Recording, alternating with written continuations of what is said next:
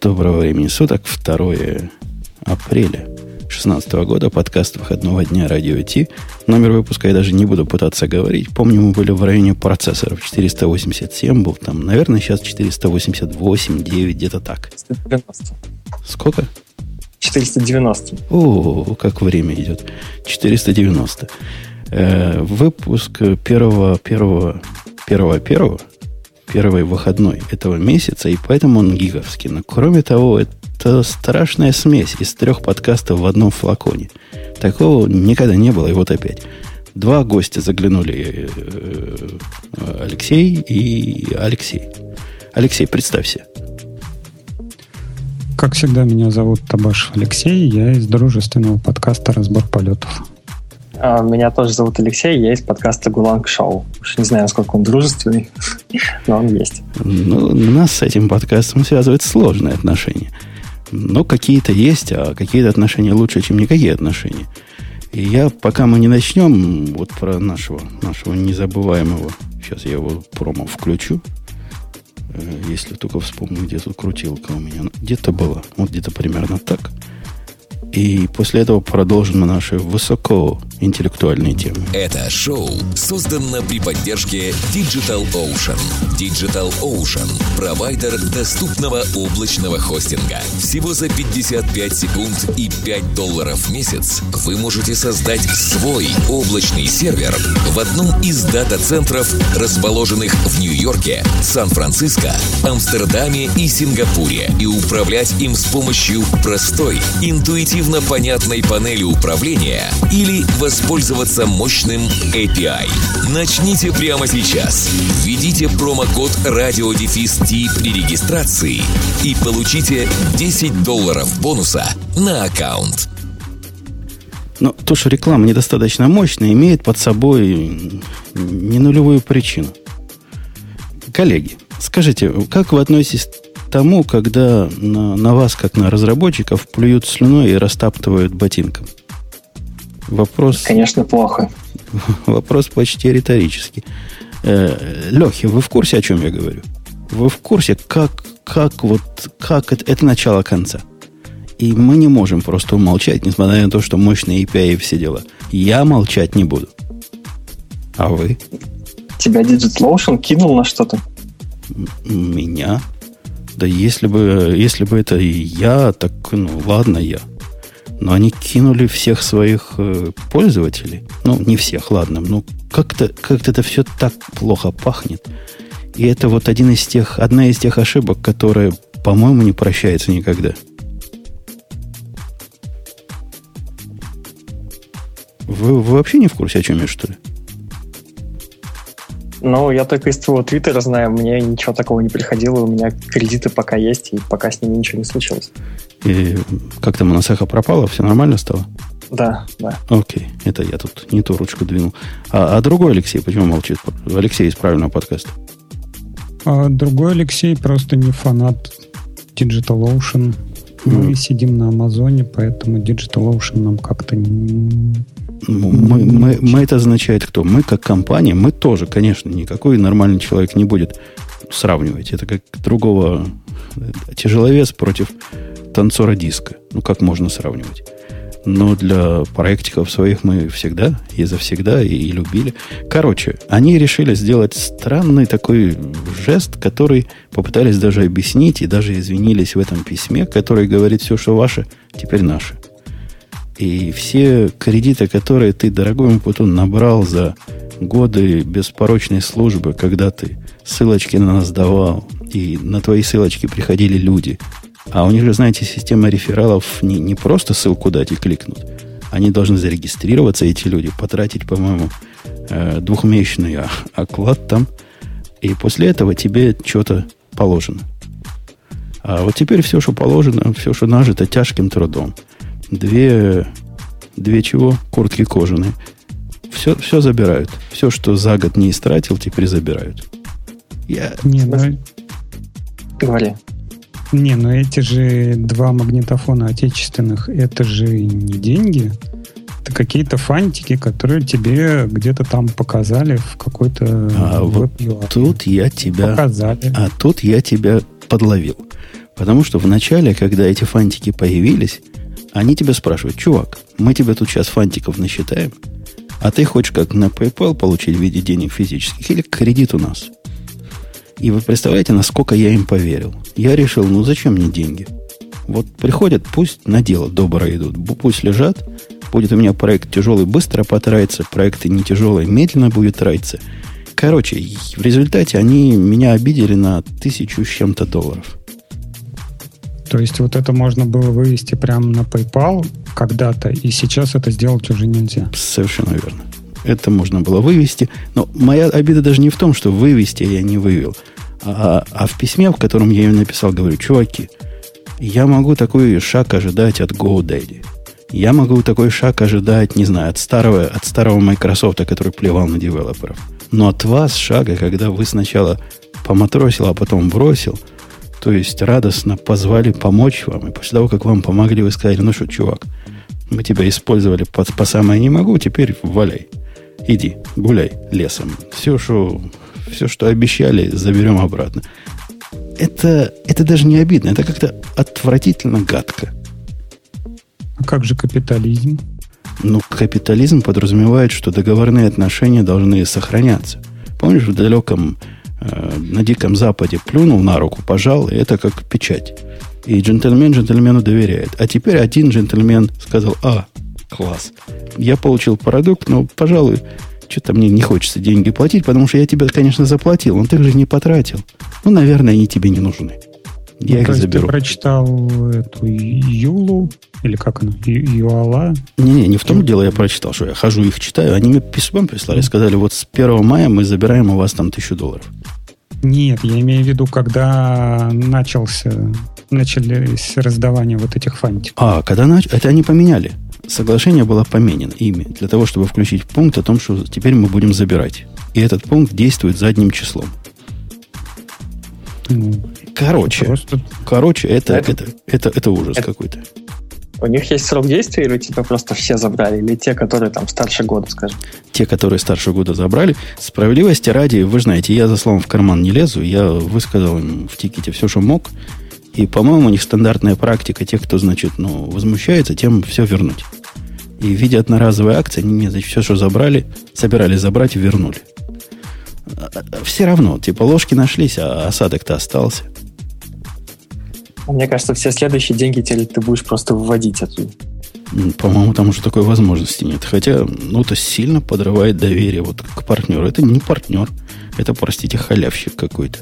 Давайте по поводу халявщиков. Мы с вами, возможно, возможно, вы с вами, но во всяком случае, я, я со мной, никогда не думал, что Microsoft в первой, первой теме месяца станет э, первой темой для гиковского выпуска. А она таки стало. И это удивительно само по себе, даже еще более удивительно, чем то, что они показали. Это не 1 апреля. У нас сегодня шуток нет, потому что 1 апреля уже прошло, так что не напрягайтесь, не, не ищите подвоха. Кто из вас, коллеги, читал о том, что, как неграмотно все называют это, Microsoft научился запускать Bash на Windows? Ну, Bash это самый такой видный пример, но вообще Microsoft Windows 10 научился запускать бинарники, скомпилированные под Linux. Любые. Ну, или почти любые. Ну, mm. то есть транслировать э, POSIX API в FinAPI. Ну да, кто-то очень хорошо сказал, что они, по сути, сделали Wine наоборот. То есть, когда бинарник, скомпилированный под Linux, вызывает какой-то Linux системный вызов, они транслируют его в свой системный вызов. Для большинства программ это работает достаточно хорошо ну, ломаются всякие там терминал мультиплексеры и так далее, но там Bash работает, GTC, скорее всего, тоже будет работать. Ну, погодите, давайте разберемся, собственно, что они показали. Это совершенно точно не виртуальная машина, правильно? Никакой там внутри, э, типа как докер пытается быть э, нативным, такого нет. Никакой виртуалки нет. Это настоящая подсистема перевода э, POSIX вызовов в, в NT ядро, типа или как там оно у них сейчас называется. То есть они теперь по-честному же POSIX compatible стали. Ну, вообще, в Windows NT давным-давно уже была служба совместимости Unix, она так называлась. Вот, и это была часть этого слоя совместимости, который теперь они, видимо, просто сильно расширили и дали всем Windows 10. Ну, и, и не знаю, как вы, а я читал про этот э, сертификацию их POSIX, кстати, которую они потеряли, по-моему, потому что никому не надо была эта система. Но в свое время это придумали для того, чтобы пробиться на какие-то военные заказы, так народная молва говорит. А пользоваться этим было никогда невозможно. Не для практических использований оно делалось, не, для того придумывали. А вот теперь Не, ну это да, интересно. Это, это сертификация Unix, которая как раз стоит больших денег, которые они проходили, да, для того, чтобы там, скорее всего, какой-то контракт получить. Но POSIX это все-таки шире, да, и сертификация Unix, она, как сказать, ну там, конечно, от года от года она все меняется и растет, но изначально нужно было делать гораздо меньше, чем они сделали сейчас. Ну, вообще, Жень, это... Ты думаешь, это что-то плохое или что-то хорошее? Ты так говоришь, я так понимаю, ты пребываешь в некотором шоке. Шоке. Да, шоке, непонятном состоянии духа, но с точки зрения оценки для тебя. Это, это очень круто. Это, вы знаете, да, программисты недоделанные, они все на маках сидят. Доделанные тоже. Сидят они на маках по двум причинам. Во-первых, можно купить более-менее пристойный компьютер, а главное, они получают не, не гадкую систему, на которой можно работать с их э, внешним миром который у нормальных программистов, конечно, не Windows. Но, собственно, он, конечно, и не OS X. Посему вот эта замечательная совместимость юниксовские корни нашего Mac, нашего Mac OS, как они сейчас его пытаются переобозначить, да? Слышали слухи? Что он угу. будет теперь не OS X, а Mac OS, да, по-моему? Mac OS 11, да? Не, просто Mac OS. Как у них есть i, iOS, есть чего? Watch, Watch OS. Короче. Не, ну я слышу, давным-давно у них же было macOS, там, начиная там с первой версии, кажется, до седьмой. Вот потом неудачные были проекты 8 9 и теперь OS X это на самом деле 10 версия, и следующая вроде как будет 11. Ну, как, как будет называться, никто не знает, но я, собственно, что пытаюсь сказать? Я пытаюсь сказать, что они могут стать, у них есть шанс, если действительно допилят этот слой совместимости, и действительно можно будет ставить все, как они нам показывали на видео. Я, я смотрел видео, там чувак открывает терминальчик, пишет в нем баш, получает баш, почему-то в руте. Ну, в винде так принято, они все там под рутом сидят, я слыхал. И потом делает apt-get install чего-то, apt-get install то-то, какой-то, значит, поднимает. Чё. Они сами утверждают, что все это пока работает косенько, кривенько, поскольку, ранее очень все бета, бета-альфа просили помощи пользователей в, в оценке, как оно работает, но это результат может быть очень крутой. То есть какой-нибудь, я не знаю кто, кто сейчас выпускает, какой-нибудь Lenovo выпустит какой-то хороший ThinkPad. Представим себе такое невозможное, что Lenovo выпустит хороший. И на него взгромоздить эту десятую винду с Unix подсистемой и работай, программируй, с одной стороны, а с другой стороны, окошечки со всех сторон, ну, не, не вырви глазный Linux. Не, ну, вообще-то раньше, насколько я помню, еще до всех этих вин, винды 10 был такой проект Sigwin, который позволял ставить ну, практически все, что есть из мира Linux, там вся, всякие утилитки, которые запускались, и, и все это работало. А, это не стало, честно говоря, каким-то поводом для того, чтобы все замигрировали на винду. А, потому что кто... Сигвин это гораздо тяжелее. Сигвин это компилятор и набор всяких тулзов для того, чтобы компилировать самому из, из исходников все. То есть Cygwin это гораздо более тяжеловесное устройство. А здесь они сделали трансляцию прямо на уровне ядра. Не, в Сигвине тоже какой-то, наверное, SSH-клиент запустить можно. Но все это как-то... Кто Сигвином пользовался? Ну, я им последний раз лет 10 назад пользовался. Я не думаю, что он сильно ушел вперед.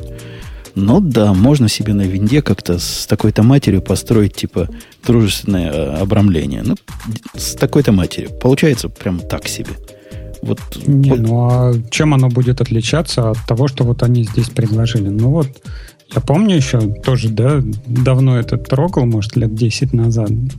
Сигвин э, — это иконка там на рабочем столе. Ты два раза на нее щелкаешь, открывается окошко там с башем, там, не знаю, с Сашем, с Эташем, да, без всяких там, не знаю, ты набираешь там C, слэш, там Windows, слэш, э, чего-нибудь такое, переходишь там CD, LS, все, все работает, да? Ну вот, допустим, ты сейчас два раза щелкаешь на другой иконке, и оно где-то там внутри автоматически транслирует э, вызовы POSIX, WinAPI, да?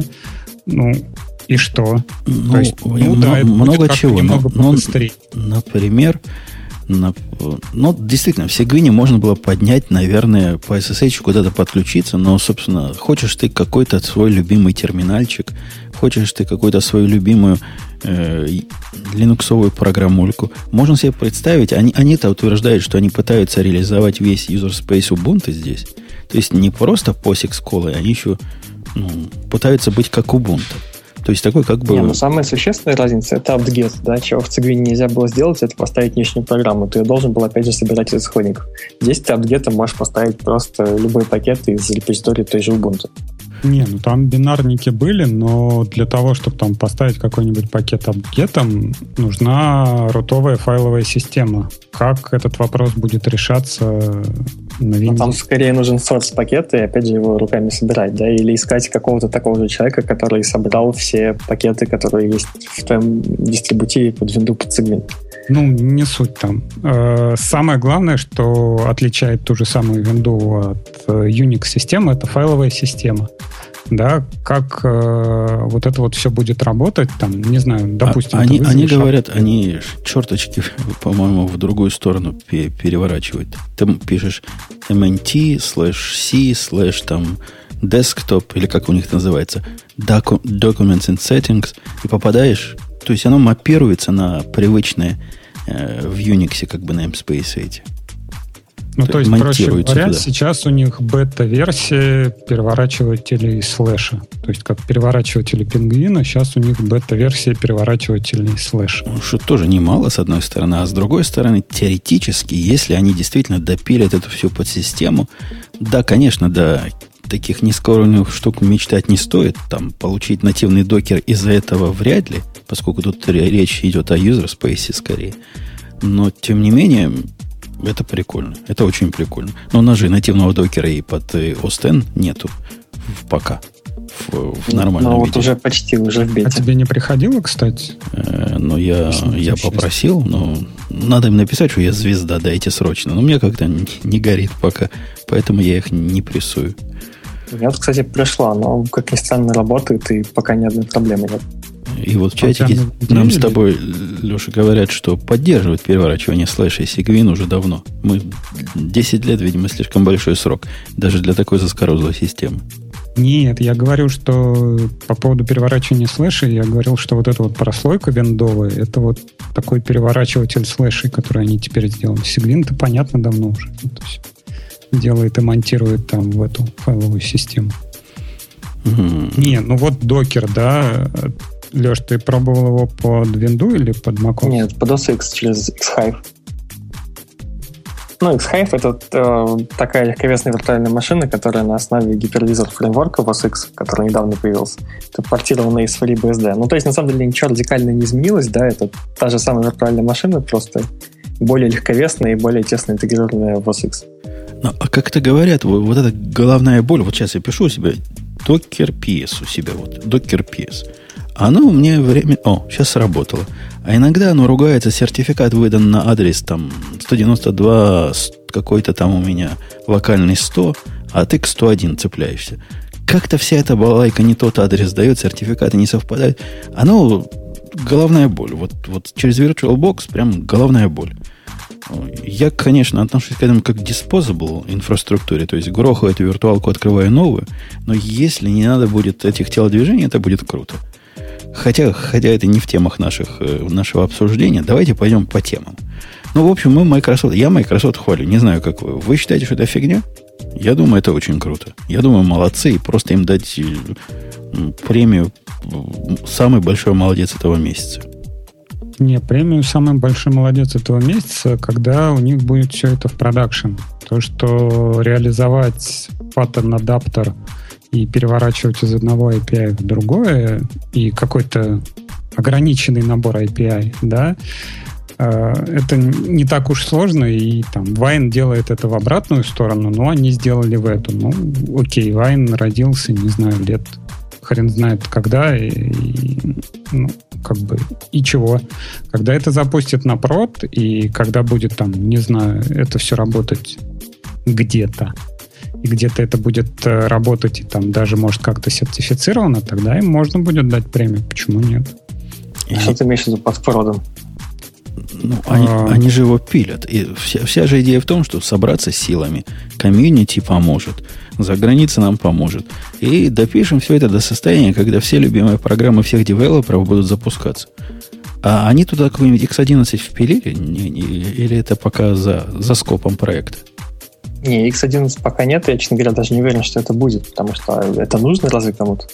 Ну, есть такая чипенция, которая запускает какие-то гуевые программы. А для... Эти все гуевые программы, скорее всего, под Windows как раз только и есть, а под X11 нет. Не-не-не, я имею в виду на нативные для Ubuntu гуевые программы, для которых, конечно, можно X11 поднять у себя локально, но если же вы делаете, так пиндюрите туда и X11 сервер. Мне кажется, настолько странных людей, которые хотят запускать нативные программы гуевые под Ubuntu и под Windows, это все-таки их слишком мало, исчезающе ну, мало. Я, я, видел, я видел такое, когда человек сидит на винде. Э, сисадмин у нас был вот в моей прошлой жизни, в прошлой организации. И ему надо было менеджить, э, управлять э, парком виртуала, которые на Зене были. Или на KVM, не помню. И он запускал у себя вот этот птичкой называется. Знаете, такой X1 сервер для Windows есть как, как птичка какая-то, как калибри называется. Он его запускал, открывал SSH туда минус, э, минус, чего там они, минус X пишут же, да? Чтобы да. пробрасывать. И показывал, потом запускал на Red Hat, на удаленном, вер, там у них есть такая вер, вер чего-то там. Короче, такой UI, не самый, кстати, гадкий, которым все эти KVM и зены управляются. И вот так и жил. То есть, если ему не надо будет эту птичку поднимать, то, то будет круто. И, и я советую Microsoft впилить, и я уверен, они купят какую-нибудь компанию, которая делает виндосовский клон X11 и туда впендюрят. Практически наверняка. Отвечай... Я, я почти уверен, что весь такой софт, он уже весь в WebUI ушел. Ну, может, ты прав. Отвечает на вопрос слушателя, который плохо слушает и не не подтверждает гордое название слушателей. Спрашивает, зачем грохать виртуалку, если можно просто и вал сделать, и enva. Ну, чувак, я же объяснил. Несовпадение сертификатов, понимаешь? Вот ты подумай так на досуге. машин, апдейт сертификат, по-моему. Ну да, но оно не работает. Оно как-то через раз срабатывает. Э, там, там не без косяков. Вот это не то, что каждый раз встречается. Но вот на днях у меня такое было. Э, окей, какая тема смотрит на на кого-то из вас, коллеги. Microsoft круто, молодцы, я, я согласен. Давайте что-нибудь такое наше, вот э, такое сугубое. Mm. Программистское. Что на вас смотрит Совсем программистское? Там есть такая тема, прям можно набросить. Вот можно набросить, и я просто руки потираю – Java я против... свою бейсбольную перчатку. Java против Go. Просто это вот то самое место, где джавист и гоист должен рвать друг друга на части, а я должен сверху смотреть на это, как умный и многомудрый, и раздвигать, раздвигать их в стороны. Статья, которую написал Джоб Джон Франклин довольно давно уже, аж в марте месяца этого года, а, он говорит, фреймворки это фигня полнейшая. И если вы можете от фреймворков убежать, убегайте, приводит это не просто вот наброс, а он приводит свое э, аргументированное мнение, почему она фигня. И это аргументированное мнение, мне кажется, Алексею, который с черной стороны, с темной стороны, как раз должно быть близко. У них вот такое примерно, э, примерно мнение в тусовке Go. Но мнение в тусовке Go на самом деле не такое равномерное, как ты думаешь, да? Не все считают, что фреймворки это плохо, просто отчасти из-за языка, отчасти из-за его молодости нормальных, допустим, веб-фреймворков нет. Есть хорошие библиотеки, есть хорошие наборы библиотек, но именно готовые фреймворки пока не очень хорошие. Ну, по, понять, по, что такое фреймворк. Погоди, погоди. Вот я, я, я вообще у вас вот в Go видел один фреймворк, который себя называет фреймворком, во всяком случае. и который пытают, пинают все ногами, потому что он слишком много магии и слишком много на себя берет, это Мартини. Слыхал о таком, да? А, конечно, да. Это, по-моему, самый заплев, заплевываемый проект в комьюнити, с одной стороны. Такой самый э, неоднозначный проект. И его настолько заплевали, что даже автор, для наших слушателей, которые далеки от этого, Мартини это такой типа Spring MVC для бедных. При этом он построен на весь на том, что в Java было какие-нибудь аннотации и прочая магия. Он такой весь магический. Он с собой пытается покрыть весь мир. То есть ну, это реально фреймворк. Ну, правильно? Я, я ведь не зря его фреймворком называю. Слушай, ну нет, я не согласен, что это фреймворк. Вообще Алексей сделал правильное предложение, типа определить, что такое фреймворк. На мой взгляд, Мартини это все-таки библиотека, и ну, она плохая, она плохая в первую очередь тем, что это не идиоматичный а то, что он использует слишком много рефлексии, слишком много магии. Да. Ну, мне кажется, фреймворк от библиотеки отличается как раз наличием магии. Если у тебя много магии, магии управления, особенно. Не, не сколько магии реализации, это вопрос, собственно, третий. А вот магия управления, если эта балалайка вписывается в твою цепь э, всего, в твой жизненный цикл, и не является пассивной хренью, как э, обычная библиотека, то это фреймворк. Это у меня такое определение. И... Ну, а если вот из Java, например, self-OG, и то, как она определяет, куда она будет пихать логинг. Ну, я, я, я понимаю, я понимаю. Ты пытаешься, это tricky question, типа. Ты пытаешься меня подловить на определение. Но мы-то оба понимаем, что Self4j это не, не фреймворк. Это библиотека, которая пытается элементы ума там к себе впендюрить, какие-то сканы делать и, и всякое прочее. Ну, такая библиотека с определенной долей магии. Ну, у нас же совершенно с тобой нет э, разногласий о том, что Spring это вот фреймворк такой, чтобы просто печати ставить некуда такой. Вот просто конкретно. Фреймворк Кие не бывает. Я прав или я прав? Ну, честно говоря, по-моему, как раз и началось э, название фреймворк. По крайней мере, по-моему, в Java как раз пошло с точки со Spring, когда они назвали себя Spring Framework.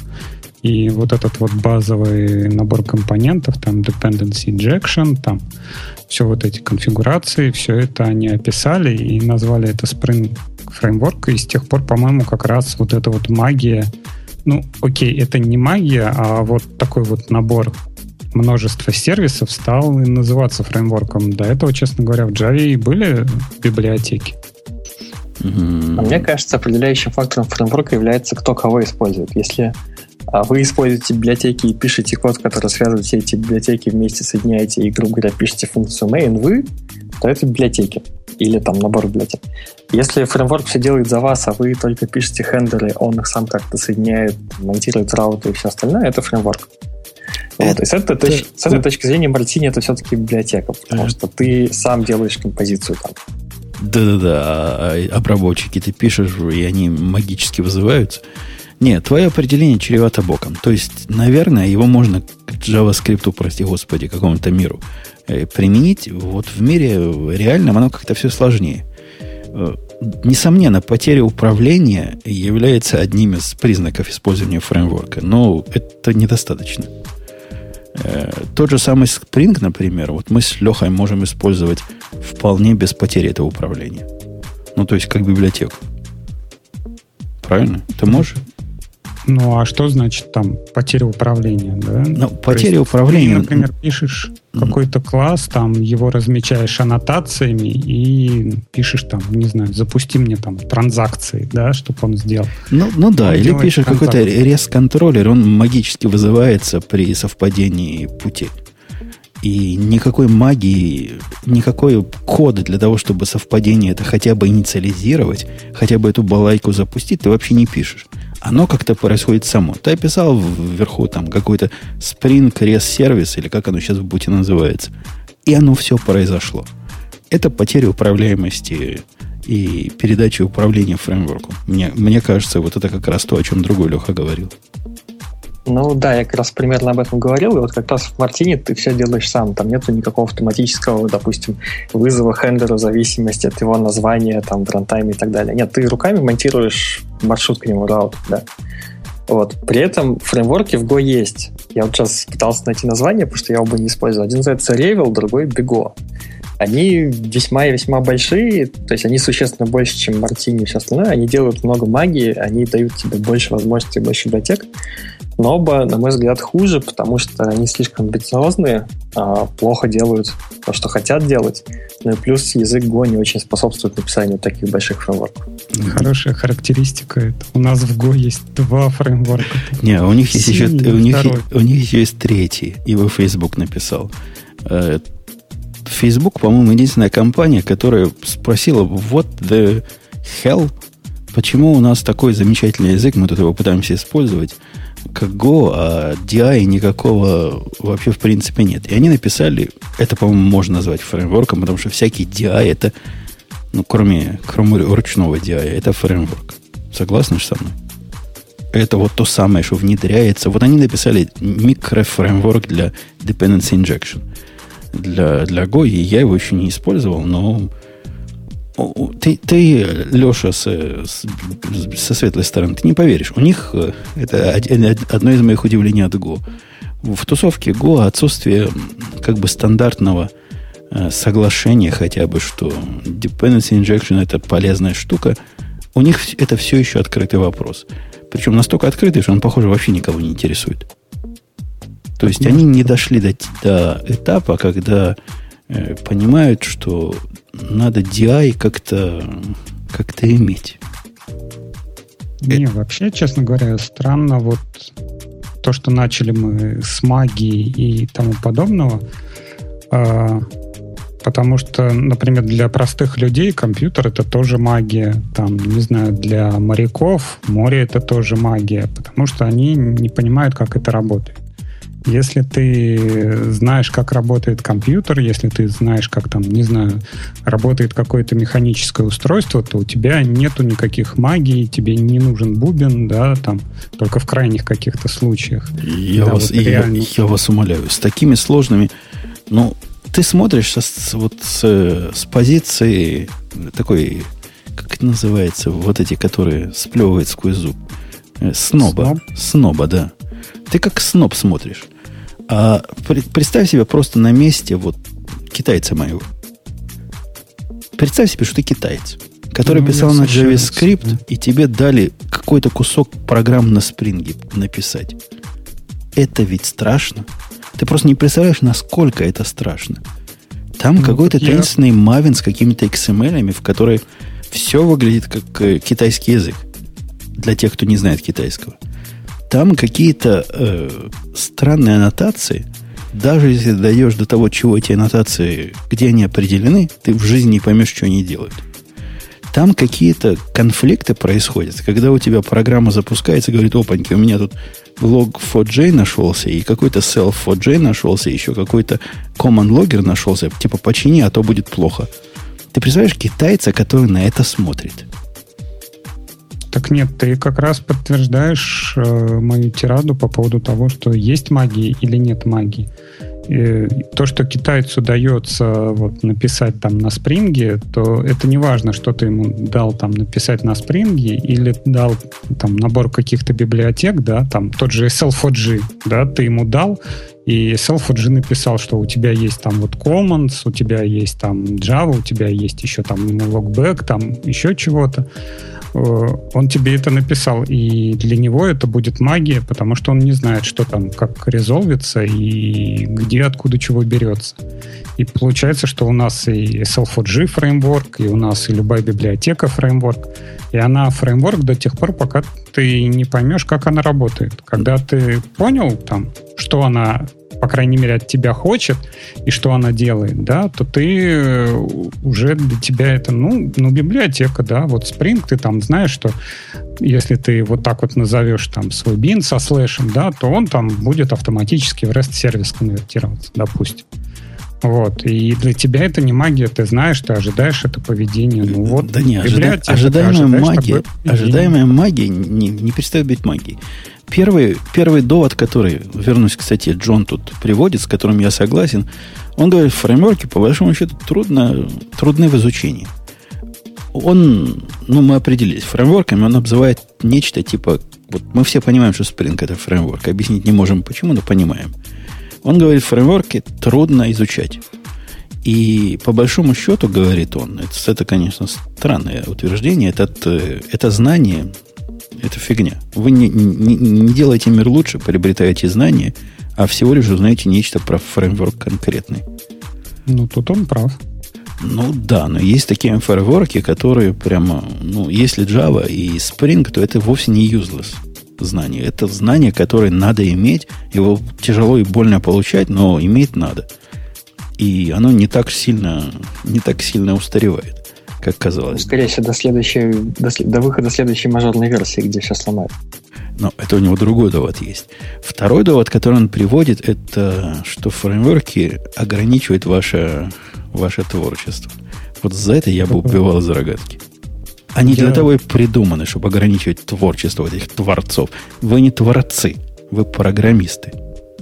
Мы тут с тобой прямо на одной странице, и я бы добавил еще тот вариант, что я, я не помню, тут есть очень часто бывает, когда человек, который берет фреймворк и, ну, или какую-то библиотеку здесь, неважно, и он не изучает ее и начинает ее ломать всячески под, э, под свои хотелки.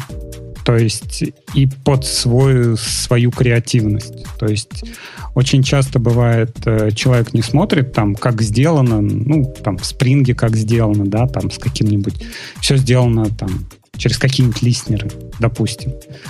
А, а он начинает вот изобретать велосипед, начинает вот давайте мы вот эти листнеры завернем там еще в какие-нибудь события, давайте вот эти события еще будут где-то ловиться, а вот еще мы вот это вот э, перелопачиваем, и в результате получается, что вот тот э, фреймворк или та библиотека, которую он изначально взял, и вот эта библиотека, она имела какое-то видение на проблему. Там, вот мы делаем вот так вот, вот так вот и ограничиваем. Да, ребят, вот вы знаете, что вот лучше делать так, и оно будет работать. А человек вот пытается вот ломать через колено, там, не знаю, и неважно, что ему дадут, там, Enterprise, там, какие-нибудь Enterprise бины, он начинает там что-то чудить с потоками, там, раскидывать или там тому подобное. Или там Spring начинает свой dependency injection городить, там, давайте мы вот будем сами в контекст запихивать бины и сами там будем их инициализировать это вот из-за первого, из-за того, что он не изучает фреймворки, и, и второе, из-за того, что он считает, что его вот фреймворк как-то ограничивает, и это плохой человек. Не, вот... а ты упрощаешь. Я с тобой согласен про первые два довода, но есть третий, где это вина фреймворка. В том же самом спринге, как, собственно, наверное, и в любом разухабистом фреймворке, есть более чем один способ достичь желаемый результат. И по большому счету в Spring на некоторые способы достижения этого результата нет даже консенсуса. Ну, то есть как? А Auto-discovery это хорошо или плохо? Вот ты можешь ответить на этот вопрос? Это хороший способ э, определять свои dependency или плохой? Кинжал хорош для того, у кого он есть. И плохо для того, у кого он не окажется. Нужным. Ну, вот это одна из, одна из вечных дискуссий у нас в компании, когда у меня коллега, он такой magic, magic-oriented developer – он все понимает. Про Spring все понимает. Вот вообще конкретно. Он лучше меня про Spring понимает. Я с ним два года общаюсь, а этот чувак 20 лет, или сколько там Spring есть, с первых версий. При этом предпочитает как можно больше магии и как можно больше автоматизации. Я люблю, чтобы бин был прям такой рабоче-крестьянский. Вот если мне надо dependency, вот я вот Java configuration, вот оно dependency, вот оно пришло, никаких вопросов не возникает. У меня лично. Я такое люблю. Количество кода, которое я для этого пишу, мне кажется, вполне обуславливает э, понимабельность мною же этого всего. Но консенсуса нет. До последнего времени не было даже консенсуса вообще сеттер э, ин, ин, ин, инъекция. Это хорошее дело или плохое? Сейчас вроде решили, что плохо, правильно? Должен быть только конструктор injection и и, и, и переменные можно инжектить, если уж очень надо, через какой-то configuration. Правильно? Но это, ну, как, вот. это как бы новое. Типа до год назад это еще шли, шли дебаты, как это правильно делать. И это я ну, к тому, что сам, сам Spring, он тоже часть вины на себе несет за этот бардак. Ну вот со стороны Go, я так понимаю, и была предпринята такая попытка, что давайте мы ограничим полностью не делать то, что вот в Spring, там, не знаю, вот можно что-то двумя-тремя методами, а давайте мы вот ограничим вообще полностью там человека полностью там. Вот будет один метод. И будет книжка толстая, вот Библия Go разработчиков, которая описана, что, как, чего делать. А я тебе и... отвечу на это. Вот что бывает, когда такие умные, как ты и я, приходят в компанию таких, ну, тоже, наверное, умных, как наш другой Алексей. Вот я пошел в эту компанию. Мне надо было писать э, такой разухабистый тест. У них есть тестинг, тоже не называют фреймворк, но это ну, сильно назвать фреймворком – такая тестинг-инфраструктура, прямо в Go забита. И для таких очепенцев, как мы с тобой, попытались сделать нечто похожее на, JUnit. Есть чуваки, чувак, который пишет э, библиотеку, называется Testify. Этот Testify умеет делать то, к чему мы привыкли. Ты просто не поверишь, Леха, у них там в Go вообще с тестингом прям вообще полный атас. С, вот, с точки зрения наблюдателя, который знает, как это бывает, вообще полный атас. То есть примитивно, примитивно, ровно и прямо как железная дорога. Посему мы с тобой, как перебежчики, пытаемся перекрутить наш любимый, э, наш любимый experience из Java туда. И я прикрутил к одному проекту вот конкретно, э, ну, прямо, знаешь, как, как в JUnit е. У тебя есть сюита, как сюита эти по-русски. Сюита ну, Просто набор. Такой набор. Там делается э, начальный, начальный метод на класс, начальный метод на каждый тест, все, все как положено у нас в Java. Сделал, как ну, все как, все как надо. Все как завещал JUnit. И сделал я все это. И через какое-то время, прошло где-то месяца два-три, я понял, жить с этим нельзя. И затаскивать, э, потому что оно вообще плохо живет. Вот э, если вокруг Go, а ты вот такой один островок антиговского, джавовского подхода, то когда ты, например, запускаешь какой-нибудь тест минус-минус там чего-то, эти тесты какие-то не совсем честные тесты с точки зрения Go. И он начинает их странно как-то обходить. И смешивать, если ты либо полностью, тут, тут, знаешь, нельзя двумя ногами стоять. Одной на этой половине, другой на другой. Если ты в Go, тебя просто забивают ногами и вот, вот используй наши убогие, нашу убогую тестовый фреймворк. Но вот, вот выбора нет. Мне пришлось все это убрать из, из своего красивого JUnit подобного и переписать на том же Testify с ассертами, потому что как они без, они без ассертов живут. Ты представляешь, у них нет ассертов. У них не принято ассертить. А как они проверяют? Ну как? If бла-бла равняется бла-бла-бла-бла. Fail. По-простому, по-рабоче-крестьянски. Ну, у них так все там, да, да.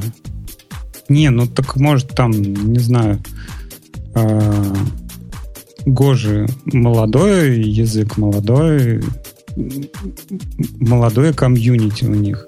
И развиваться им есть куда. Сейчас ты приходишь, ты вот такое ощущение, как будто ты там, не знаю, с айфоном подходишь к шимпанзе и такой говоришь, ну вот смотри, айфон, вот можно в айфоне вот звонить. А шимпанзе тебе сидит палкой по башке, бьет и, и там какашками кидается. А, да? ну, позвольте вклиниться. Это сравнение уже, мне кажется, чересчур. Унизительно, унизительно. А не, просто... кажется, не кажется ли тебе унизительным? Я знаю, сейчас ты начнешь отвечать. Но перед тем, как ты начнешь отвечать, я тебя хочу спросить. Не кажется ли тебе унижающим мое достоинство то, что в методе, э, не в методе, в пакете, который у меня как-то там называется, мне понадобилось, вы не поверите, слушатели, странное, вот вообще странное. У них есть в Go такая штука, которая называется слайсы это как листы в Java или как... Как это называется? Это в питоне тоже листы, наверное, да? Но там листы, да? Да, листы в питоне. И вот я захотел, вы не поверите чего, проверить, является ли строка X, включена ли она в, в слайс э, Y. И для этого мне надо написать код. For та-та-та, range та-та-та, равняется, равняется, return true, та-та-та, return false.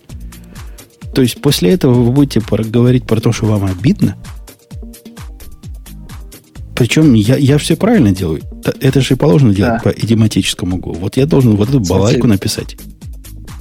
Ты, сейчас мы очень много чего сказали, я даже не знаю, как на все это ответить. Попробую вернуться к тому, с чего мы начали, про dependency injection и так далее.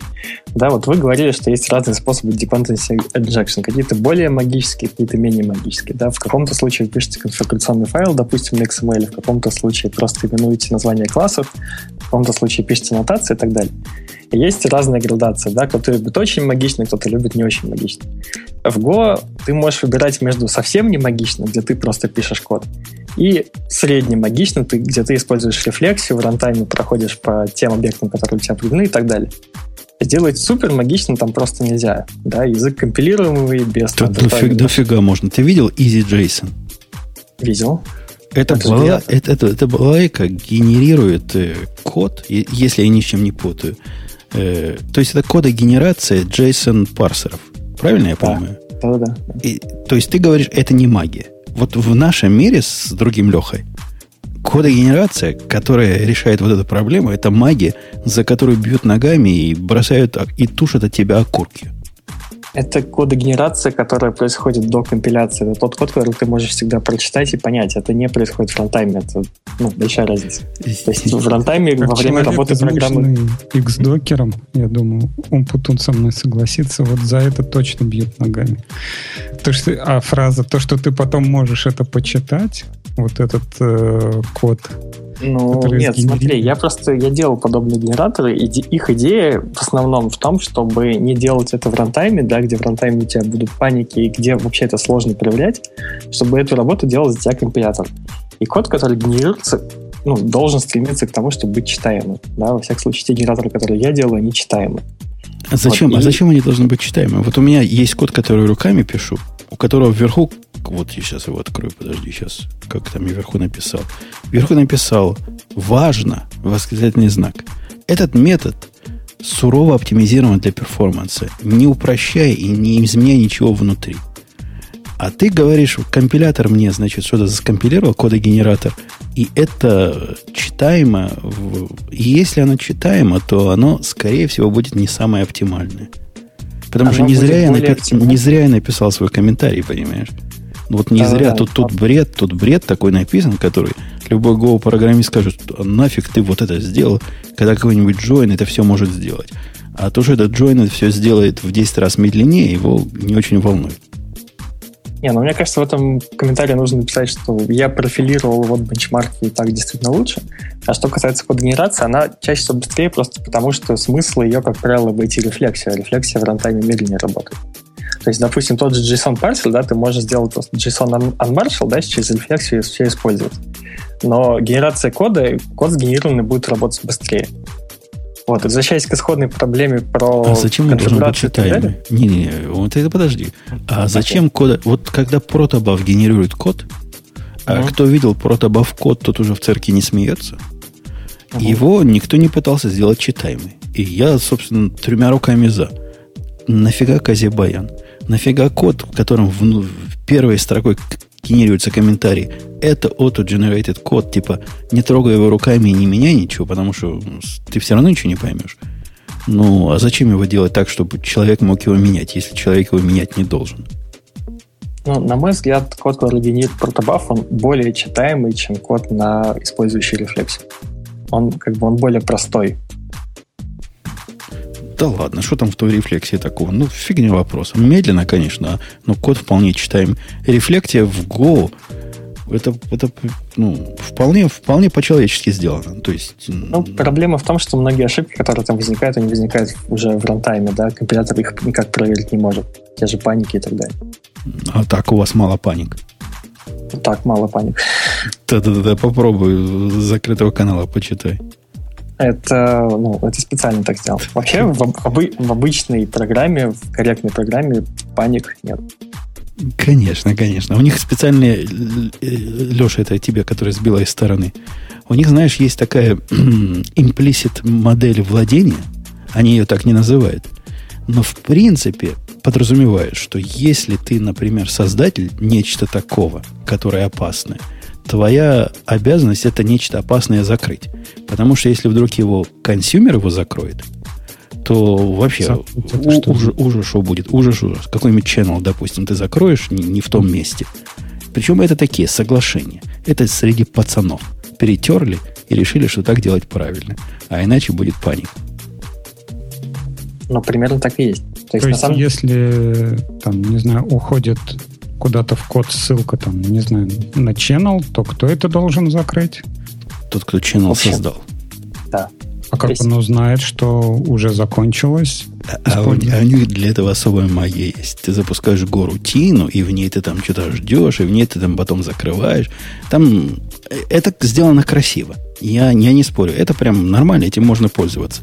Но вот эти все имплиситы, которые они пытаются избегать в других местах, в некоторых местах прям вылазит таким некрасивым э, серым боком, что просто хочется достать ружье и пристрелить к чертовой матери.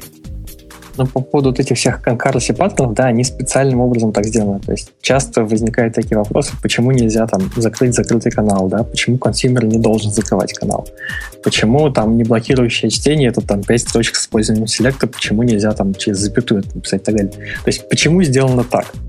И ответ на это все очень простой. Сделали так, сделали такой набор примитивов, который сложно использовать неправильно.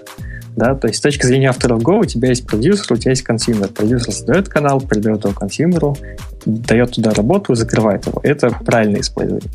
Попытка использовать это как-то с их точки зрения неправильно достаточно осложнена, ну, наверное, специально. Отчасти, возможно, это связано с внутренней реализацией, но я думаю, в первую очередь, это как бы их идея, как нужно структурировать свои программы. Но это ну, не, не, са- это, говорите, это не самая это плохая идея, кстати.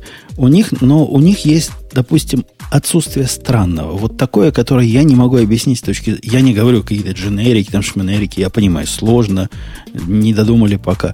Но почему у лока нет трайлок? Вот где у Карла Маркса написано, что у лока не может быть трайлок? Ну, почему мне на каждое обращение к локу это я либо могу залочиться, либо могу пройти? Но трайлок, который ну, везде есть, они по каким-то непонятным... Они пытаются это объяснить. Какие-то есть, видимо, идеологические объяснения, почему это сделать. Но, по сути, а ты знаешь, что они меня заставляют сделать? Они меня заставляют наворотить бубны с плясками, с, с ченнелом, который заменяет собой лог. Ченнелами все можно у них заменить. И какой-то селект не блокирующий всего лишь для того, чтобы сделать трайлог. Вот, а в каком случае тебе трайлог там нужен? Ну, простой случай. Представляешь, у меня есть кэш. Кэш, mm-hmm. который апдейтится в своей горутине. То есть асинхронно, объясняю, для, как бы в потоке. Ну, не совсем в потоке, но в своем э, потоке исполнения. И вот эта балалайка у меня апдейтится время от времени. И в тот момент, когда вдруг у меня происходит конфликт, у меня там есть read write log, то есть, когда апдейтится, вообще никто не может. А все это дело у меня идет э, снаружи, можно запросить эти данные. Если вдруг несчастный consumer запросит данные в тот момент, когда у меня происходит апдейт, он на этом месте останется. И будет стоять, пока не закончилось. Я большой поборник идеи этих самых э, предохранителей. И я хочу, чтобы вот здесь у меня был предохранитель. Я хочу, что если запрос у меня здесь будет сидеть больше там 10 секунд, неважно, чего там внутри произошло, я хочу пройти. Но тут я застряну на локе, буду на нем стоять просто как влитой. И никакого способа этот лок обойти, как, который тут залочен, нет. Я, я бы проверил. Нет лока. И я, я бы сразу сказал, ну что, все, все.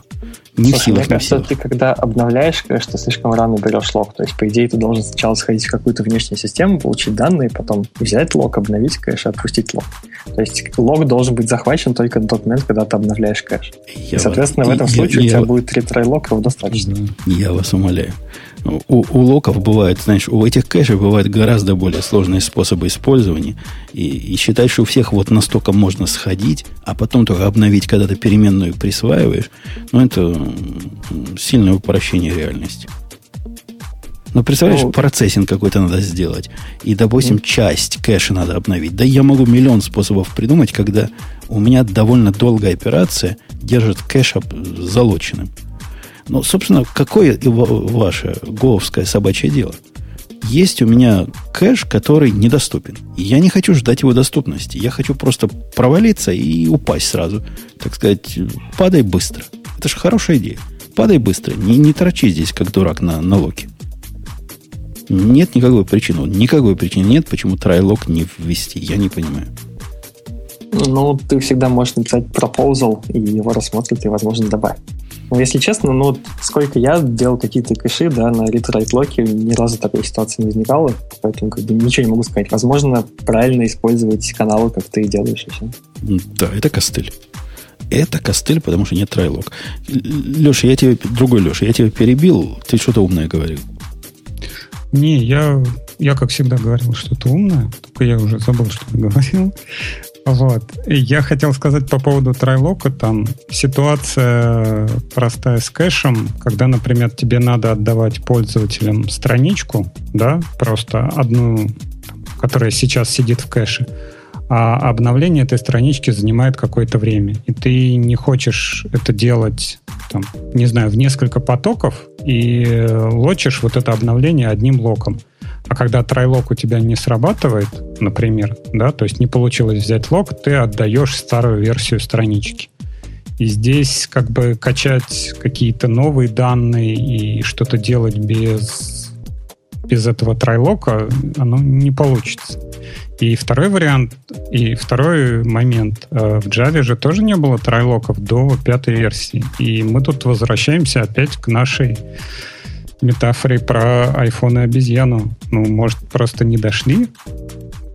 Да, может. Слушай, если я, я так понимаю, что если у тебя есть какая-то задача, которую нужно делать не больше, чем в одном потоке, ты просто запускаешь поток, который это делает, и все. То есть, опять же, здесь необходимости для лока я не вижу.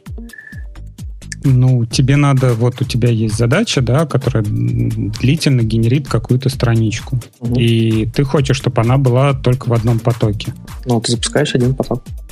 Ну, а тебе надо не отдавать пока старые данные. Вот тебе приходит пользователь, да, и там говорит, отдай мне страничку. Mm-hmm. И ты должен отдать либо старую версию, которая еще не обновилась, mm-hmm. либо не, не стартовать новый поток на генерацию новой странички. Ну вот я и говорю, то есть по идее, ну, во-первых, если ты хочешь сделать так, это, наверное, все-таки два лока, да, но я бы просто запустил одну рутину, которая обновляет страницу, независимо от твоих HTTP запросов или что это. Вот, и, соответственно, она генерирует страницу, берет write log, обновляет кэш, отпускает write log. А все те запросы, которые приходят, они все берут read log. В этом случае, соответственно, на write log он занимает ровно то время, когда ты кладешь эту штуку в кэш и все. Это ну, вот конкретно кладешь в кэш, оно может занимать длительное время. Ты можешь там, не знаю, вот этот Redis много всяких value обновлять или что-то там, не знаю, писать в базу. Вот само конкретно запись вот этого значения, которое там сгенерил долго-долго, оно может занимать какое-то значимое время. И если у тебя система нагружена, если у тебя много людей, то тебе надо вот все это время, пока идет конкретно запись, отдавать что-то такое старое. Ну, просто ну, коллега мой пытается сказать, что write-локи, они не всегда на очень короткое время. Есть такие требования, есть такие задачи, в которых write-log лочит э, какой-то объект, который ты пытаешься сделать атомарным, на какое-то не нулевое время. И если бы он лочил на нулевое время, мы бы, конечно, эту тему не поднимали. Но вот надо нам залочить на 10 секунд, не поверишь. Вот на 10 секунд. При этом надо какую-то кучу несвязанных документов обновить, и мы не хотим, чтобы это все было в неконсистентном состоянии, нам нужна транзакционность определенная. И вот мы вот все это делаем в, в критической секции в нашей. И не, мне, я не вижу ни одного объяснения, почему такого примитива нет. Я практически уверен, что даже Пайк бы согласился со мной. Ну, у вас же все к Пайку. Спросите Пайка. Не, ну не, не настолько все плохо, но вообще, я говорю, я не вижу вот реальной причины, зачем это нужно, но, возможно, я просто не понимаю, да? То есть, если вы делаете лок, и вам дальше нужно сходить в какое-то хранилище, ну, сделайте локи в хранилище. Зачем делать локи в приложении? Да, а, а лок... если наше хранилище не поддерживает, например, э, референциальной целостности? У нас какой-то новый скрипт, и нам надо... При этом ваше Окей, говори, продолжай сам. И нам надо обновить 15 тысяч э, связанных э, логически, но не связанных физически, потому что у нас в NoSQL физических связей нет записей. И вот мы хотим во время всего этого обновления 15 тысяч, которое занимает 30 секунд, не давать неконсистентные э, ответы всем нашим пользователям ареста. Что я такого странного прошу? Ну, потому что все эти пользователи одного этого процесса. То есть ты берешь лог на один процесс. Если у тебя такое большое хранилище, которое так долго обновляется, то, скорее всего, у тебя много инстансов. А лог не шарится между этими инстансами. Не Соответственно, понял. возможно, у тебя нужен лог в какой-то, опять же, внешней системе. Не понял, какая связь. То есть, ну, ну, ну хорошо, это во внешней системе, но внешняя система тоже будет написана ногой, и во внешней системе тоже будет лог, а не try-лог. Ну, во внешней системе может быть реализовано как угодно, в том числе ты как сделал Ubuntu на себя через каналы. Я, я думаю, можно эту тему заканчивать, потому что, ну, возможно, трайлог нужен, и, возможно, нужно просто написать proposal и писать все возможные ситуации, и вполне возможно, что его примут. Нет, а вообще вот, вот эта вот тема с теле... Я так понимаю, Бутун очень часто упоминает эту телерадиопередачу «Спросите Пайка». А как организован в Go э, процесс подачи, не знаю, чего это, петиции называется? Вот если ну, Java да. там есть JEP, да, то есть или JSR, где описываются всякие там спецификации, где э, там компании, не знаю, разные могут э, как-то голосовать, что-то писать, что-то делать в рамках этих спецификаций. А как это в Go организовано? А, в Go, в Go есть такой процесс, называется proposal процесс, который недавно ввели. ну, примерно он такой же, только гораздо менее формальный. Ты создаешь issue, описываешь, что ты хочешь, дальше решается ну, быстро да, быстро нет, или запускать более долгий процесс, когда автор этого пропозала пишет документ, описывает все, что нужно, и он дальше принимается или нет. У них там, Существенно... у них там есть специальная кнопка, Леха, которая называется «Этого нет и не будет никогда» которые они нажимают по умолчанию. Смысл, ты, ты можешь привести мне хоть какой-то пример, вот, э, ну, хоть какого-то пропозала, меняющее поведение или добавляющее поведение, которое раньше не было, и которое комьюнити запросило, его добавили. Вот пример, один. Один, даже два не надо. Если, в смысле? Если ты про язык, да, то язык известно, что он в достаточной степени заморожен. Да? Пропозалы в основном относятся к тулингу или к стандартной библиотеке. То есть трайлог нам этом... не видать. Нет, ну, смотри, во-первых, были прецеденты, когда были изменения в языке. Например, слайс двумя индексами, да, когда ты мог сделать слайс, при этом указать capacity результирующего слайса. И это было изменение в языке, которого не было в первой версии, и он был через proposal сделан. Что касается Trylog, а, это стандартная библиотека. Это вполне возможно. И, я, я скинул ссылку в чатик, там можно почитать. Ну, я говорю, в язык как бы мало что будет, да, исключений в языке не появится. Там. Дженериков в один не появится. Но Возвращаясь к фреймворкам. О, на 1 апреля была шутка. Пайк выступил, сказал, что он согласился писать дженерики. Будут дженерики в следующей версии, сказал Пайк. Это была шикарная шутка на 1 апреля. Фреймворки Нет. увеличивают э, зависимости и сложность проекта пишет автор. Я напомню, мы про фреймворки как говорим. И, собственно, он, ну, ну, как с одной стороны, прав. То есть, по поводу второй части. Dependencies больше становится. А вот про complexity я бы поспорил. Ну, здесь все зависит от того, сколько магии ты ожидаешь, наверное. То есть, если тебе надо описать, там, ты делаешь простое веб-приложение, и тебе надо описать много всяких классов много, где чего идет, где там, не знаю, от слэша мы переходим к этому, переходим к этому бину и так далее. А если тебе все это делает автоматически фреймворк, то, по идее, complexity-то меньше. Да, но я как раз с тобой согласен. Complexity, в принципе, его идея уменьшить это самое, снизить complexity. А вот э, dependencies, ну, он прав. Если посмотреть на количество dependencies в любом среднем фреймворк э, современном проекте, построенном поверх фреймворка, то там мама не горюй. И все это, конечно, хорошо, пока, пока не становится плохо. То есть, когда хорошо, ты об этом вообще не думаешь. Ну, какая тебе разница, сколько у тебя dependencies? Вон, ну, вот в Node.js тоже не думали. В NPM там есть там 10 тысяч dependencies. Ну, 10 тысяч одна будет. Пока что-то не сломается. А когда сломается, прямо ой. Ну, так, знаешь, рассуждать, да, зачем нам, не знаю, атомные станции, а вдруг что-то сломается, вот будет Чернобыль, да. Ну, будет где-то Чернобыль, если когда-то что-то сломается. А так, ну, 100 dependency, да, ну, ну 200 dependency, 200 мегабайт, 300 мегабайт. Кто эти мегабайты считает? Какая разница? Да вопрос не в гигабайтах, вопрос в сущностях. Хотя, если вот наш, наш вот э, э, коллега, можно его коллегой назвать, другого Леху, коллега с черной стороны скажешь, у нас-то dependency меньше, я в него сразу тапком кину. Потому ну, хотя что... бы я не, не черный Леха. У вас, у вас там тоже... Вот я посмотрел на папочку вендор, открыл прямо специальную папочку вендор в своем микросервисе. Ну, для тех, кто не знает, папочка вендор это то, куда эти самые зависимости кладутся, если ты хочешь такой статической компиляции, которая не ходит в наружу, и go-get не берет его чего-то с, с GitHub или с других мест. Вот у меня маленький проект. Ну ладно, маленький. Такой средненький проект.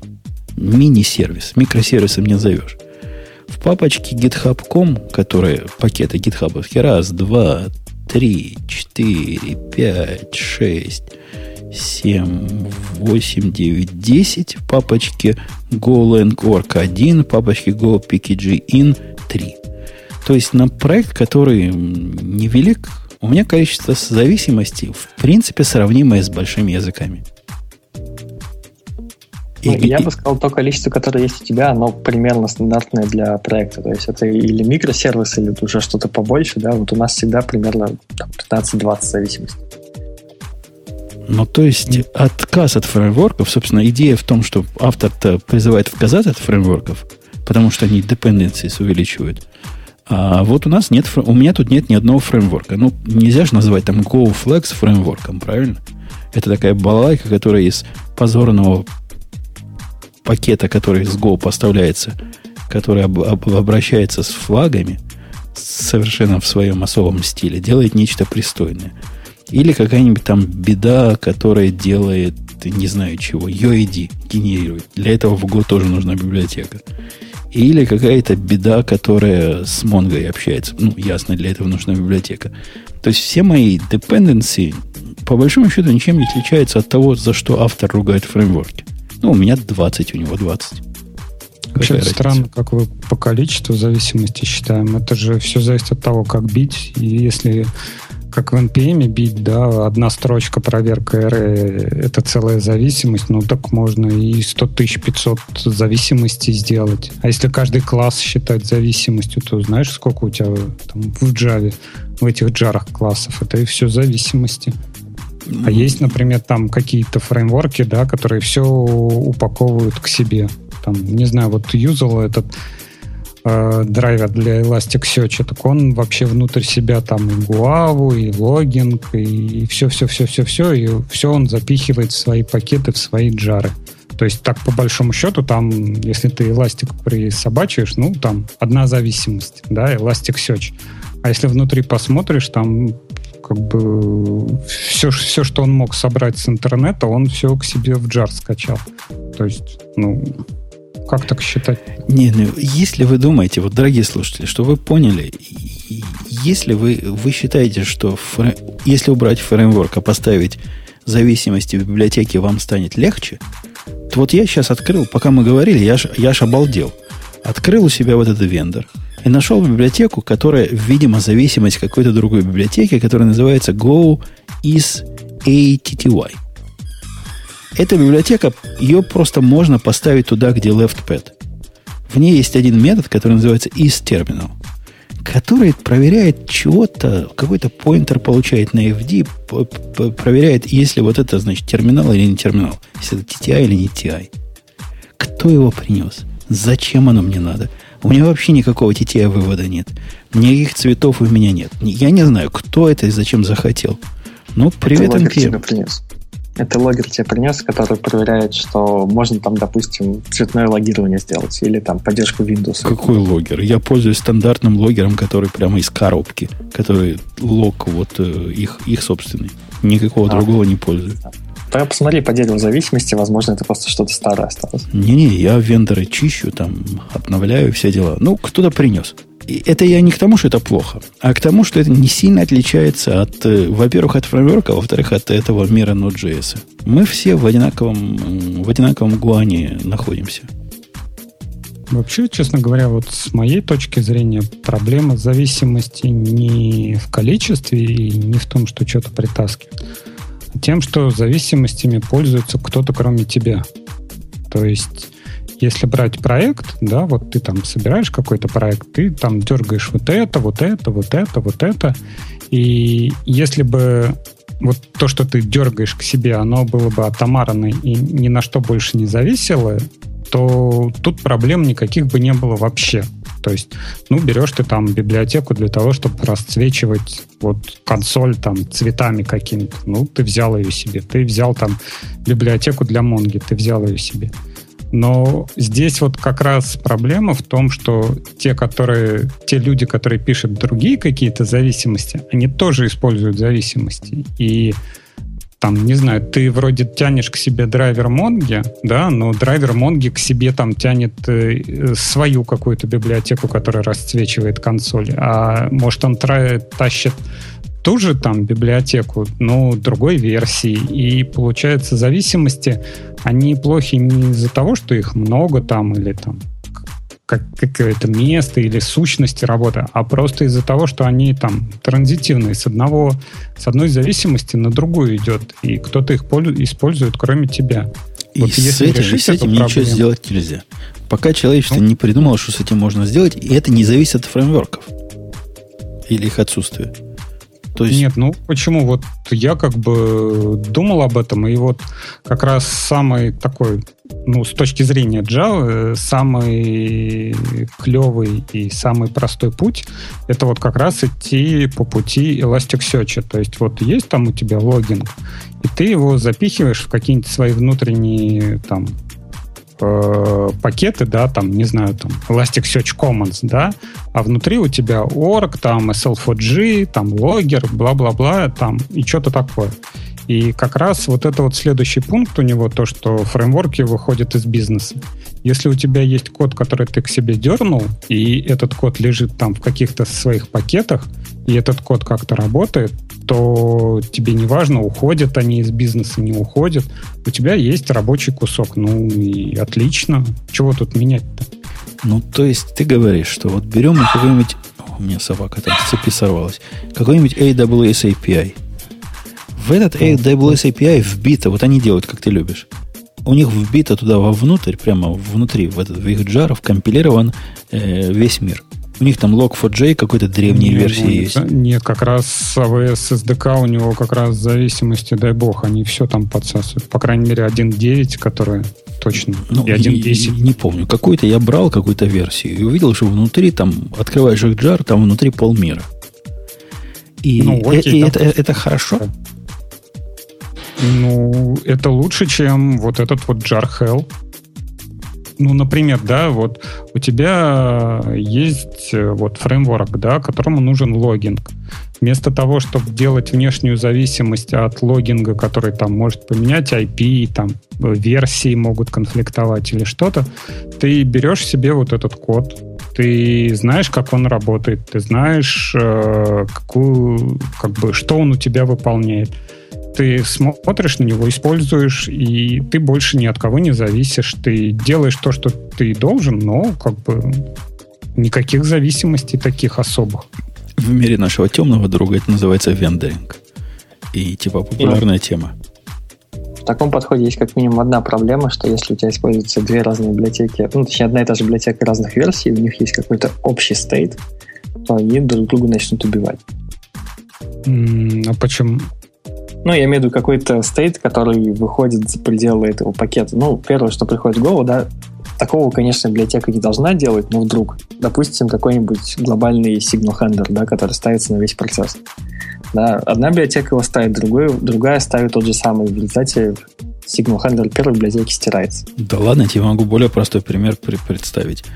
Ты внутри какой-то библиотеки впендюрил MGO зависимость на Mongo или на BallDB – а у тебя другая зависимость, и как-то у тебя результаты немножко разные, потому что один пишет по старому, а другой пишет по новому.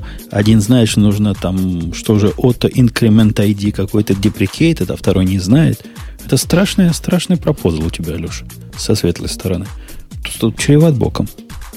Не, ну, есть э, там какие-то случаи, например, там не знаю, во временные файлы, да, создается файл какой-нибудь login.xml, куда там что-то пишется, да, и разные библиотеки, они там могут в этом случае конфликтовать. Но если мы не будем брать такие примеры, а будем, например, библиотеку запихивать вовнутрь не просто там, вовнутрь джара запихивать его не просто как там org, там вот org SL4G, там логин, а запихивать его уже под своим именем. То есть он будет внутри пакета, там, не знаю, Elasticsearch, там, как он там, Common, и потом уже точка org, там, SL4G. Ну, в принципе, и мы при так этом делали. все ссылки будут уже поменены в нем внутри. Конечно, ну, а но в принципе мы так делали. Опять же, ты говоришь, если у него нет э, зависимости на, как э, другой Леша сказал, на какие-то shared э. То есть, если они никак не могут, ни в каком месте он не может встретиться с другой версией. Я тебе привел пример, они встретятся в Data Story с другой версией, презентации чего-то. Но этот подход, который ты пропагандируешь, это же уже было. Это ант называется. Когда ты вот примерно так все и собирал. И, собственно, Мавин и Гредлы всякие, это как раз то самое новое слово и новая струя для того, чтобы не, не впендюривать гвоздями зависимости в своем namespace, а пользоваться конкретными версиями, вот, э, правильными, совместимыми между собой. И в этом смысле Spring Boot многое сделал, что, собственно, молодцы. Идея о том, что у тебя есть стабильный набор совместимых э, зависимостей, она очень хороша. Не, ну вообще это должна, этот подход должен пол- польстить Алексею, потому что это, ну, считай, такая кодогенерация. Да, только она гораздо более продвинутая, то есть тебе нужна библиотека для логинга, да, ты там нажимаешь кнопку, и у тебя весь, э, все классы, которые относятся там к логингу, да, они запихиваются внутрь твоего проекта. Тебе нужна там Mongo драйвер, да, вот такая кодогенерация Mongo драйвера. Вот в абсолют э, Не, возведено. ну то, это что- не код-генерация, конечно, это Почему? просто вендоринг. Это вендоринг. То есть, когда, ну, правильно уже это много раз говорили, когда просто кладешь эти версии в этот же пакет. Но на самом деле, мне кажется, надо признать, что это сложная проблема, да, и если вы будете существующие версии в своей библиотеке затаскивать, да, у вас будет кода во много раз больше, если какой-то shared, тот же storage внешний есть, где они по-разному работают, это проблема. С другой стороны, если версии не вендорить, да, просто пытаться разрулить ситуацию на уровне, когда ты собираешь свой проект, противовес тому, когда ты библиотеки ставишь, то ну, ты просто решаешь эту проблему, которую за тебя могли бы решить авторы этих пакетов, сделав вендоринг сами. То есть проблема, она и так плохая, и так плохая, и вообще это сложная проблема. И самый простой способ это использовать меньше зависимости. И, видимо, это имеет в виду автор. Ну, как-то не получается. Он, я понимаю его, хорошо быть богатым и здоровым. Но если ты не хочешь писать велосипеды каждый день, то волей-неволей у тебя зависимости приходят и приходят и приходят даже в небольших проектах. Э, Другая проблема, которую он говорит, что меняются эти самые фреймворки, и попробую, ты все время должен бежать за паровозом. И я с ним, в принципе, частично согласен. Он, А он почему? ну, потому что вот я недавно переводил, занимался тем, что переводил проект, который свежий, три года назад писал. На спринге уже 4 какой-то. На Java я его уже успел на Java 8 перевести. То есть за эти три года, там два года назад Java 8 вышла. И за это время мир вперед ушел. То есть у меня там такой пасконный, такой обычный Spring. Ну, то есть уже не на XML, но еще не Spring Boot. И когда смотришь на это дело и даешь его какому-то китайцу, а китаец уже Spring Boot только знает, потому что все китайцы только Spring Boot знают, если они чего-то про Spring знают, они с этим делать ничего не могут. Чтобы мой проект хотя бы перенести на современные рельсы, понадобилось по- почесать одно место, подумать, посидеть, починить все зависимости, поматериться на тех местах, которые несовместимы. Но на удивление оказалось таких мест не так много. Но тем не менее, концептуальная мысль о том, что бежать за паровозом приходится, если ты хочешь проект сопровождать ну, вот в современности. Ну, прав автор. Ну, приходится бежать за паровозом и менять то, что Как уже же написано. принцип работает не трогай. Ну, а вот оно работает не трогай, но тебе пришел заказчик и говорит, опаньки, а ты пиши ко мне балалайку такую вот сюда-то. И у меня есть два выбора. Либо писать, как сейчас пишут, либо входить в себя трехлетней давности и вспоминать те технологии, которые были три года назад популярны, как мы это делали три года назад, и писать, как я сам был три года назад. Конечно, лучше перенести его на современный, если ты его трогаешь, и дальше продолжать разрабатывать. Ну вот к вопросу про рельсы, на которые ты стал, да, несколько лет назад мы переводили проект с рельсов вторых на третий Ruby Rails. Вот это тоже такой большой фреймворк, который как раз в переходе с версии 2 на версию 3 претерпел очень большие изменения. Плюс надо добавить, что это фреймворк, который весь построен на магии, весь построен на соглашении вместо конфигурации, и при этом это еще не компилируемый язык. То есть это на самом деле было довольно тяжело. И именно поэтому, да, опять же, это все связано с темой dependency injection, который было бы гораздо удобнее, если это было сделано в коде, а не где-то какой-то магии неявной, которая сильно поменялась от версии к версии. Не, но с другой стороны, вот то, что я смог перенести, ну, реально большой проект. Проект, который писали два умных программиста в течение года. То есть это реально большой проект. Я смог с, со старого спринга, со старой Java перевести на новый спринг и на новую Java примерно за неделю, причем занимаясь этим в бэкграунде, говорит о высоком качестве преемственности кода в Spring. Spring красавцы. Вот просто молодцы. Я их, я их и до этого уважал, но после того, как мой, мой переход прошел настолько безболезненно, я их стал уважать еще больше. Ну, просто красавцы. Ну вот, а у нас в тот момент была довольно плохая старая база кода на вторых рельсах и с большим количеством хаков. Мы их как бы параллельно вычищали и параллельно переводили на третий рельс. Это было гораздо дольше и гораздо тяжелее. Вот, и Просто, ну, у тебя авторы были молодцы, у нас не очень. Фреймворки... Зачем вот, вот это все делать? То есть, ну, допустим, да, ну, во-первых, блин, ты всегда гордишься тем, что ты профессионал, да, то есть тебе дают гайку, ты ее крутишь. А в чем проблема вернуться на пару лет назад, да, там, не знаю, постучать себя по голове, чтобы вернуться в то же умственное состояние, да, и написать то, как оно было сделано, ну вот тебе надо добавить новую функцию какую-то. Ты там в текущих технологиях, да, которые были тогда, ты вот ее добавляешь. При этом сохраняешь рабочую систему. У тебя нет рисков того, что у тебя не смигрирует это. У тебя нет рисков, что это как-то не заработает. При этом, если у тебя не было фреймворков, да, там, допустим, не знаю, там, Монги или что-то там, Спринга, э, вернее, если бы это были самописные велосипеды, да, вроде там dependency injection, там, какого-нибудь там Mongo драйвера, если появляются новые версии Монги, если появляются там новые версии по интеграции с чем-то, тебе все равно пришлось бы тогда самому еще и переписывать вот этот кусок, который на себя взял фреймворк. Зачем это все делать? Ну, ты в принципе прав, и ты не прав. Ты прав в том смысле, что ну, три года проекта он не, не сидел в сторонке. Он как раз вот таким образом, как ты рассказываешь, развивался. То есть приходит заказчик, говорит, допишите мне вот эту гайку сюда, прикрутите мне эту балалайку. Мы смотрим, а, вот в этом анализе поменять, а, вот в этом рестике добавить пару пара. И все так в течение трех лет и шло. То есть такое инкрементальное развитие. Это была версия, там, она дошла с 1.0 до версии 1.8. А теперь они пришли и говорят, чуваки, вы такой продукт написали крутой. Вот вообще он гренки печет и кофе делает, а мы хотим, чтобы теперь из него еще и автомобили выходили. И я смотрю на это, вот выжать из этого продукта автомобиль прям вообще не получится. Без серьезной замены. Это версия 2.0 будет. И я себе говорю, да, версия 2.0, все буквально части должны быть будет это изменение затрагивать все части. И что мне мучиться с этими частями-то в старой технологии? Если у меня такое глобальное количество изменений, несовместимое с прошлым, давай ну, позволим себе писать это удобно для себя, а не будем всю жизнь жить в пятилетних давности технологиях. Вот таким образом и вызывается переход. Ну, плюс вот еще возможность избавиться от технического долга.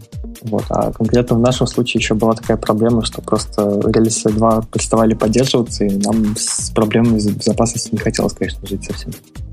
Не, ну вот э, если брать рельсы, да, там, то есть э, convention это, ну, не знаю, переход от одной версии к другой, когда используется какой-то convention, и он при этом меняется, это геморрой.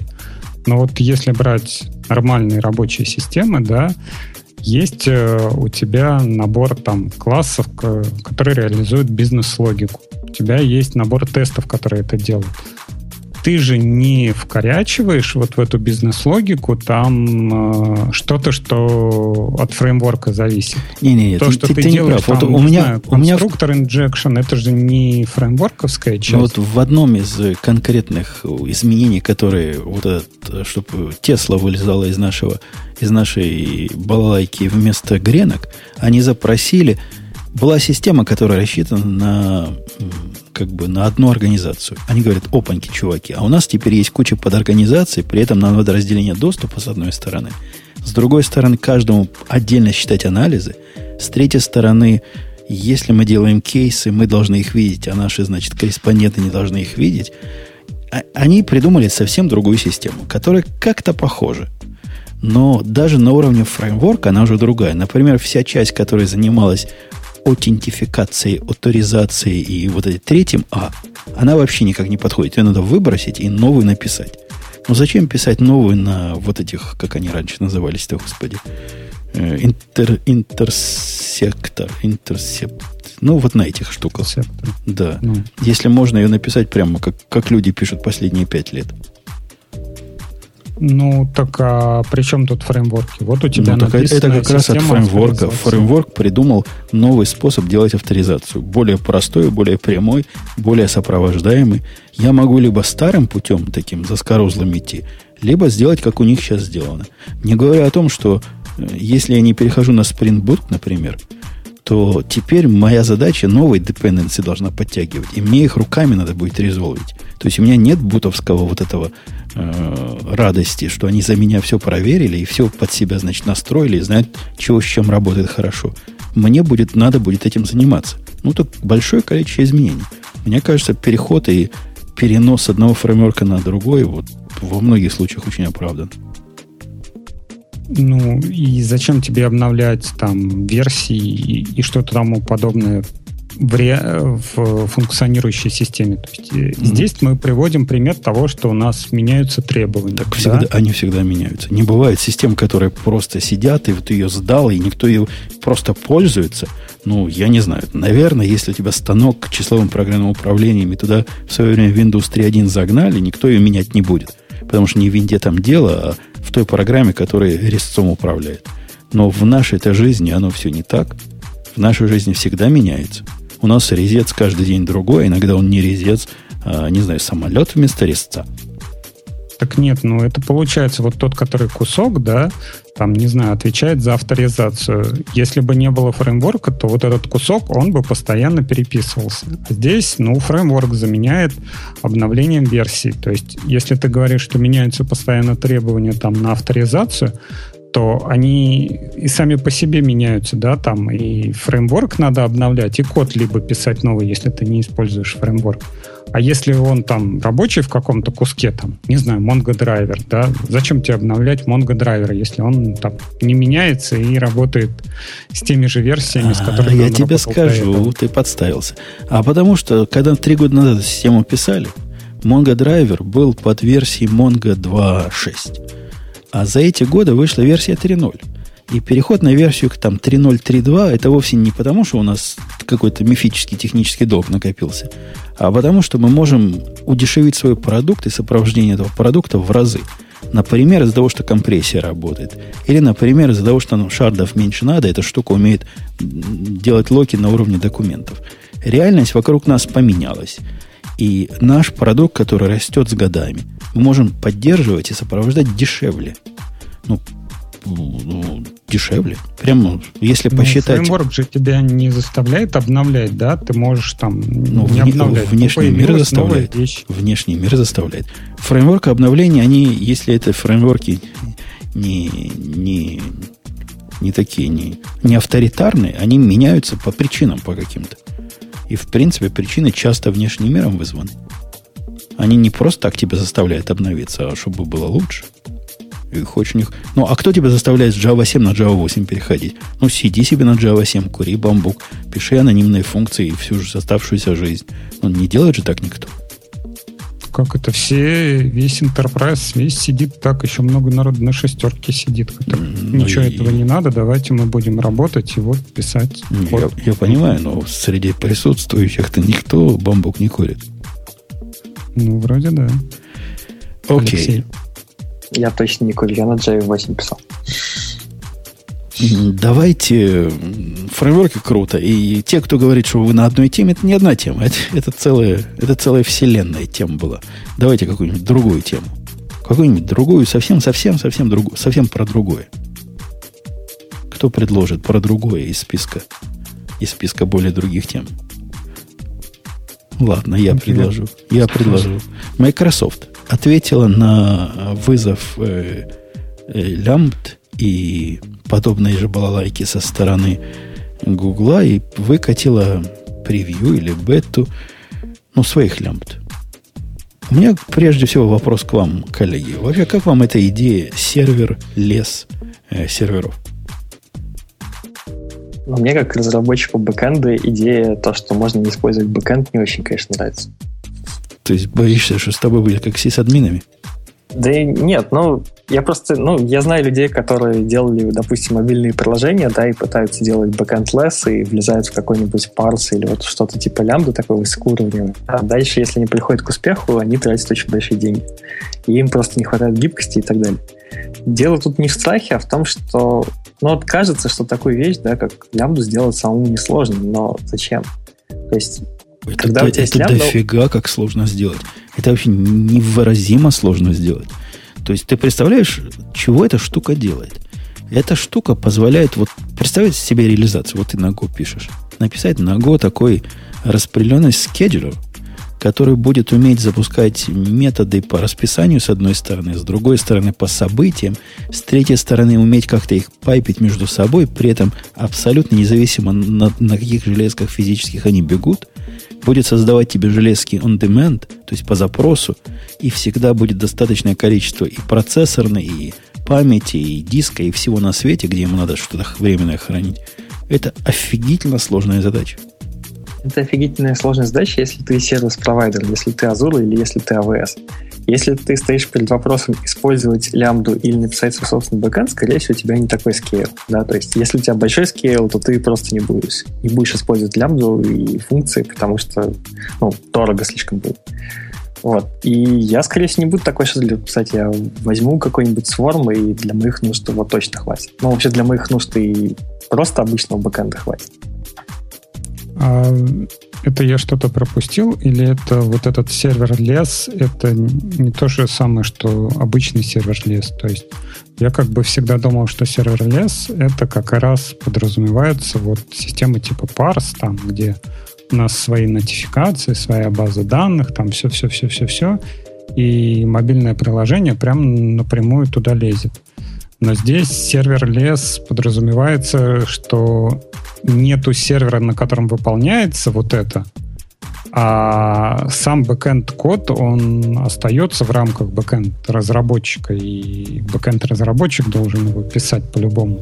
Да, естественно. Но я имею в виду, что есть много ограничений. Например, у тебя нету никакого толком state а. Да? То есть, если ну, весь state должен быть вовне, в каком-то внешнем storage е. Если ты хочешь сделать там какую-нибудь оптимизацию сделать в кэш в памяти, ты это не можешь сделать. У тебя каждая лямбда вызывается неизвестно где.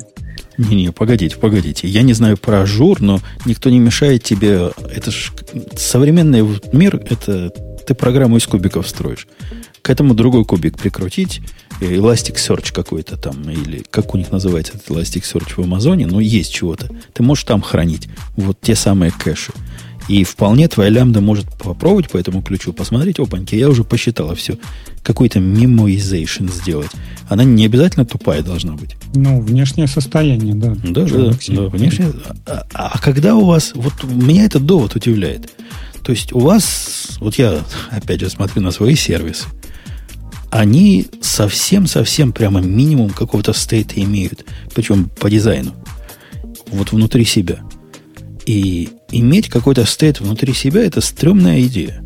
Поскольку я не знаю, как вы, я живу в мире, когда любая балайка может умереть и исчезнуть прямо сейчас.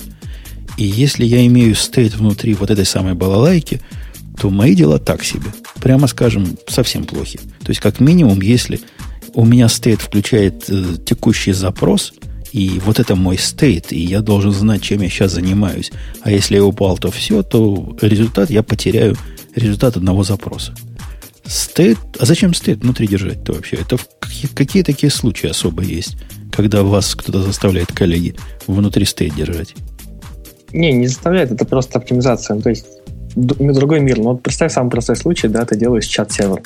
Все равно у тебя connection клиент это какой-то стейт, да, и все равно понятно, что все сообщения в базе данных, и это просто оптимизация, если у тебя сервер упадет, перезапустится, клиент просто перезагрузится. Но, с другой стороны, у тебя нет никакого другого варианта это подключение где-то держать отдельно. Да, ты же не будешь каждый раз делать новый запрос в новую лямбду и каждый раз подключаться. Не понял я пример. Ну, то есть, э, ты говоришь, это нельзя сделать на лямде, потому что тебе внутри своей лямды необходимо знать, кто, какие клиенты подключены, чтобы им потом обратно посылать ответики, правильно? Ну, чтобы это делать не через базу данных, а через само приложение. Ну, наверное, да. Нет, через базу данных это, конечно, можно сделать. Нет, ну, Но... на, наверное, если ты держишь открытые сокеты все время, и тебя программа как раз не входит вот в идею о том, что она на что-то ответила и умерла, и так, собственно, лямбда, они про это. Они как бы реактивные такие. Они ответили, их нет больше, все, они про... их не было. Нет, как не было. Кому-то держать все это понадобится, это я согласен. Но, с другой стороны, 21 век на дворе, ну, держи там короткие соединения, ответь, умри, потом опять ответь, умри и так далее. Ну, я говорю, и получается, что передача сообщений между различными клиентами, она будет через storage. Ну, наверное, в целом это, в этом ничего плохого нет, ну, просто непривычно, может быть. Ну, если у тебя storage какой-то в памяти, неважно в чьей памяти, какой-нибудь Redis, кто-то тебе обеспечивает, почему тебя это волнует вообще? Ну, потому что мне это кажется достаточно неэффективным. Настолько неэффективным, что меня это смущает. Вот же, неэффективно? Какая линейка у тебя? Чем ты меряешь ну, неэффективность? Нет, ну, конечно, да, я понимаю, что ты сейчас скажешь, что со, ну, надо мерить в первую очередь время и деньги программиста, ну да, я согласен. Э, окей.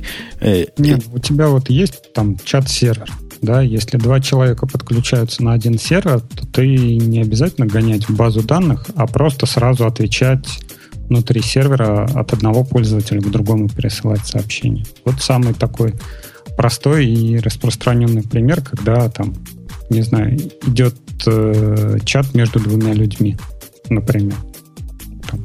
Ну, Это да, может да. и веб-сокет открыт, и там просто сокет открыт.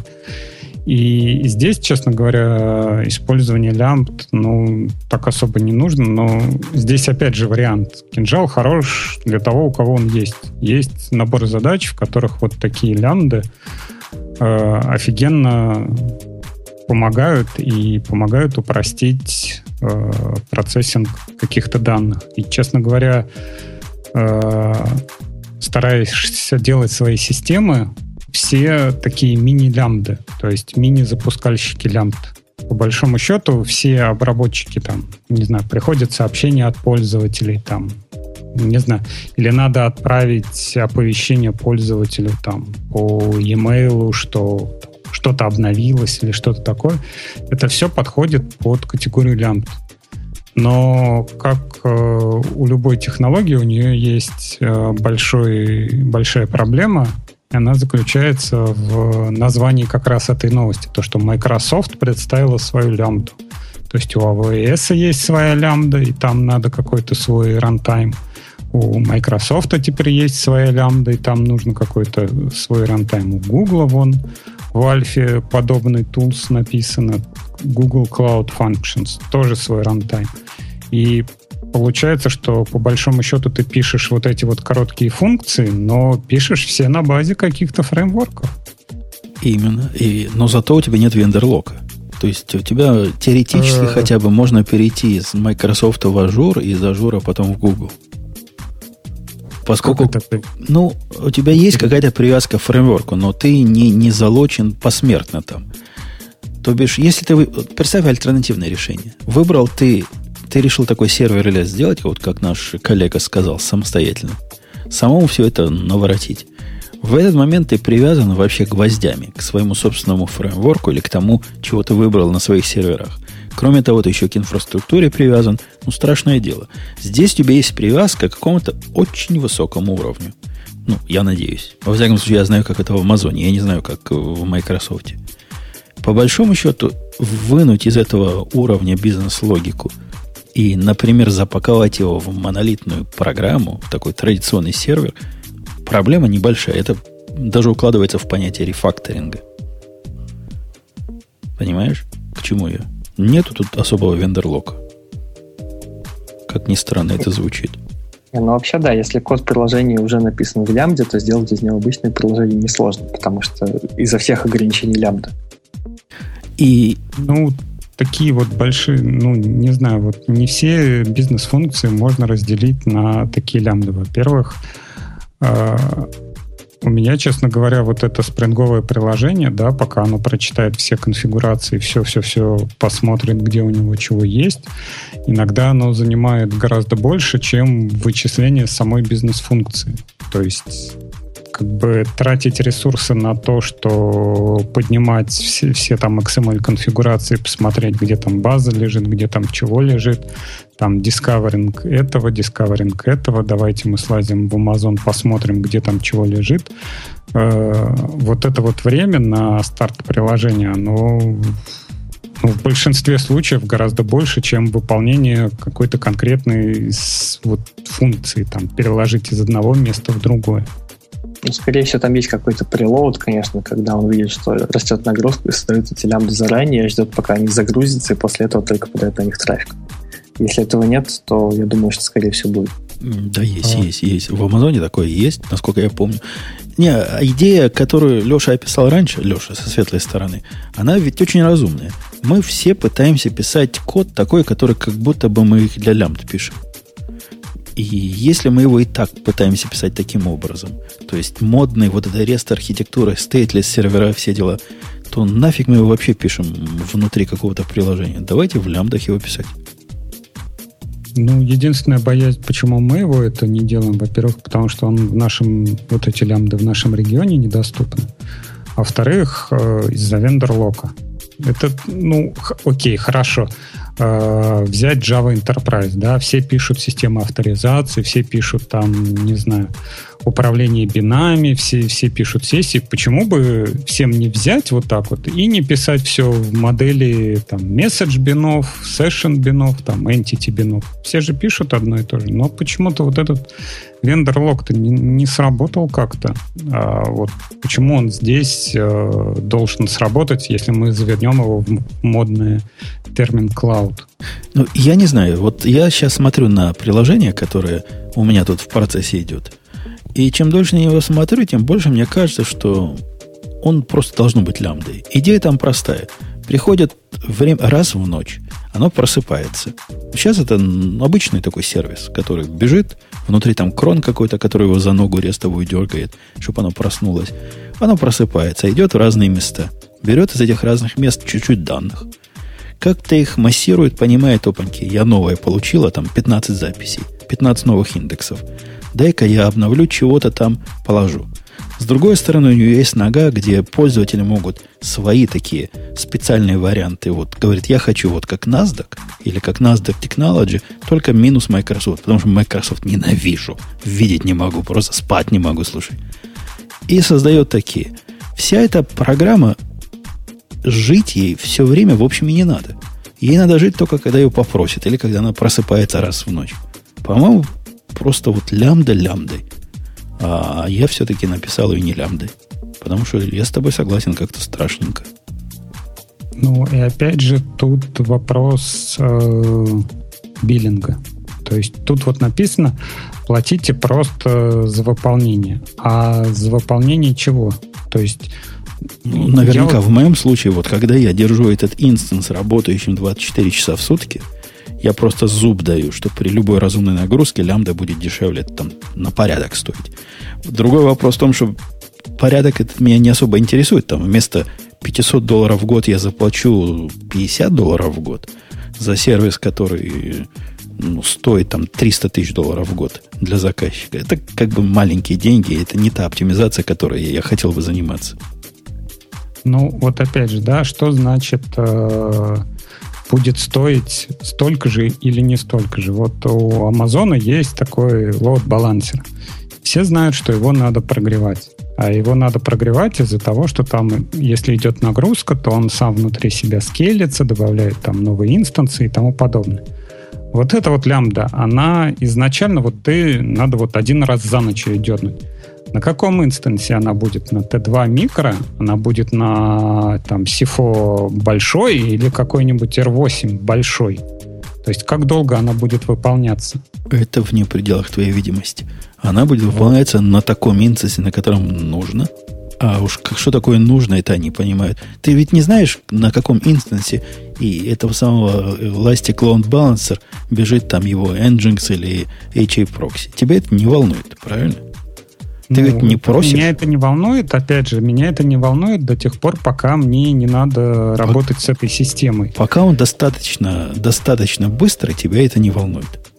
Да, когда он начинает тупить, я тут сразу понимаю, что, а, ребята, надо было его прогревать, а прогревать надо было за неделю им послать сообщение в поддержке и сказать, что вот такого-то числа у нас будет прогрев.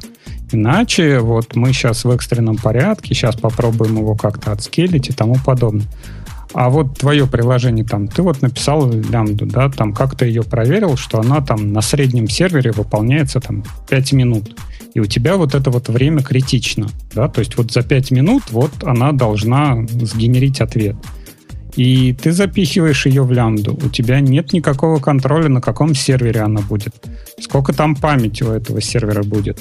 Да, они могут собирать статистику о том, что там, не знаю, вот на этом сервере она будет выполняться там 5 минут, а на этом сервере 10 минут. Но ты не можешь сказать, ребята, мне надо вот, чтобы она за 5 минут э, выполнилась, и не больше, не меньше. И прогревается она там, не знаю, один раз там, в день или там три раза в день. А тут ты кидаешь на нее поток, да, и она не знает, она думает, что медленно должна выполняться, а тебе вот в конкретно вот этот момент она нужна быстро. Что ты будешь делать в таком случае? Ну, эта проблема не сильно отличается от проблемы, если ты писал это руками. Если бы ты писал руками, ну, единственное, что ты можешь сделать, либо соптимизировать программу, или закешировать ее как-то, или еще что-то сделать, либо купить инстанс побольше. Здесь предположение, что instance побольше тебе дадут, как только они каким-то магическим способом поймут, что тебе instance побольше нужен. Ну, а ну, а если да. твоя программа не справляется за 5 минут, то, видимо, надо программу так написать, чтобы справлялась за 5 минут. Не, ну есть альтернативный вариант. Если ты знаешь, когда у тебя пойдут данные, ты можешь перед этими данными сам сделать load-тестер только ради того, чтобы твоя функция приехала туда, где помощнее железо. Ну, я, честно говоря, не знаком. Ну, вот как у них это самому еще автомасштабирование не... работает, есть ли вообще такая проблема у них. Ну, не знаю. Не знаю, не пробовал. Я, я на лямбды смотрю как теоретик пока. Потому что я понимаю, что это офигенно сложная штука с одной стороны. То есть количество магии, которое там вовлечено, оно немножко пугает. А с другой стороны, все-таки я старпер, как писали в комментариях. А мы старперы любим, чтобы вот на чем бежит, хоть, хоть виртуально можно было пощупать. Тут же вообще Может, щупать нечего. Написали, написали конкретные цифры, говорят, что слабые лямбды прогреваются не дольше 30 секунд, и через 5 минут нужно опять прогревать. Ну, ну вот, можно отдельную, за отдельную, лямбду, можно попробовать. отдельную лямбду с, э, с кроном завести, которая будет то, что надо прогревать в тот, в тот что надо момент. Ну да, опять же, да, мы заворачиваем все внутрь своих лямбд и на вход, на выход принимаем там какие-то потоки, да, input-out, stream но при этом мы еще наворачиваем э, целую архитектуру для того, чтобы прогревать эти лямбды, там еще что-то мониторить их, наверное, как они там выполняются, не выполняются. Ну, переносим а, часто. А, оно, оно ж так и бывает. Ну, посмотри на наш с тобой любимый AWS. Но вот у них был EBS, который все ругали за то, что он такой туповатый, и вот один э, entry point на один сервис. И вообще никаких там, э, никаких возможностей хитро что-то сделать нельзя. Жили мы жили с этим. Потом а нам придумали, опаньки, говорят, чуваки, а в принципе можно лучше сделать. Мы вам дадим другой сервис, который называется Route 53, в котором мы потом добавим, там через два года или три года после его создания, добавили возможности такой интересной интеллектуальной балансировки. То есть ты можешь поставить Route 53 за ним поставить кучу этих самых ELB. И понимать, что ты хочешь перекидывать в зависимости от погоды на Марсе в разные регионы. Одна технология действительно каскадно порождает использование одной технологии, заставляет тебя использовать и другие технологии. Это так и есть, это такая жизнь. Это не мы такие, это жизнь такая. Ну, окей, это как бы сделано в ВВС, да, если ты решишь вот все это сделать, да, у тебя там есть мониторинг погоды на Марсе, и ты захотел вот это вот сделать в Microsoft, сколько денег тебе надо вложить в то, чтобы это все передрать в Microsoft? А потом еще, например, передрать куда-то в Google. А кому такая странная мысль возникнет? Ну, кроме Spotify, там, кроме Spotify, Spotify да. и кто там еще перешел, и Apple, ну, люди-то не переходят из облака в облако. Это вымышленная проблема. Ну, это какие-то громкие имена, да, то есть которые стоит, да, узнать, что они мигрировали. Но простые люди, сейчас вот я слышал, много народу Google Cloud перешло из Амазона, потому что, ну, то же самое, как бы, зачем платить больше? Ну, может быть. Но это говорит о том, что как раз против, это противотеза тому, что ты говоришь. Если люди легко так прыгают из облака в облако, значит, у них такой вендор-лог не такой лог, как тебе кажется. И им дешевле все это перенести, чем, чем платить лишних 100 долларов в месяц. Ну, так у них нет такого вендор-лока, потому что они тащат только EC2, да, в EC2 разворачивают докер, и вот в этом всем живут.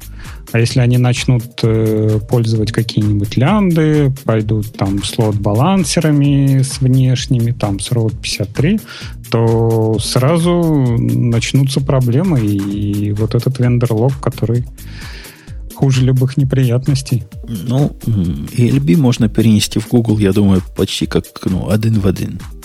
Вот посмотреть на мету глазами и руками вбить. Я уверен, в Гугле есть какое-нибудь даже средство. Загоняешь вот этот э, отчет, там, Джейсон дается про, про LB в какую-нибудь дырку в Гугле. Если нет, то, чуваки, добавьте. И он тебе создает такой же, только по-своему назван. Я не знаю, как у них лоуд-балансеры называются как это называют, и в, и в Microsoft, они должны добиться, ну, несовместимости, но хотя бы переходимости с одного на другой. Для, как минимум для простых случаев. Ну, ELB и Route 53, по-моему, это совсем-совсем не, вер, не вендерлог, потому что такой можно накрутить любой школьник. Любой советский школьник сделать такое и даже лучше.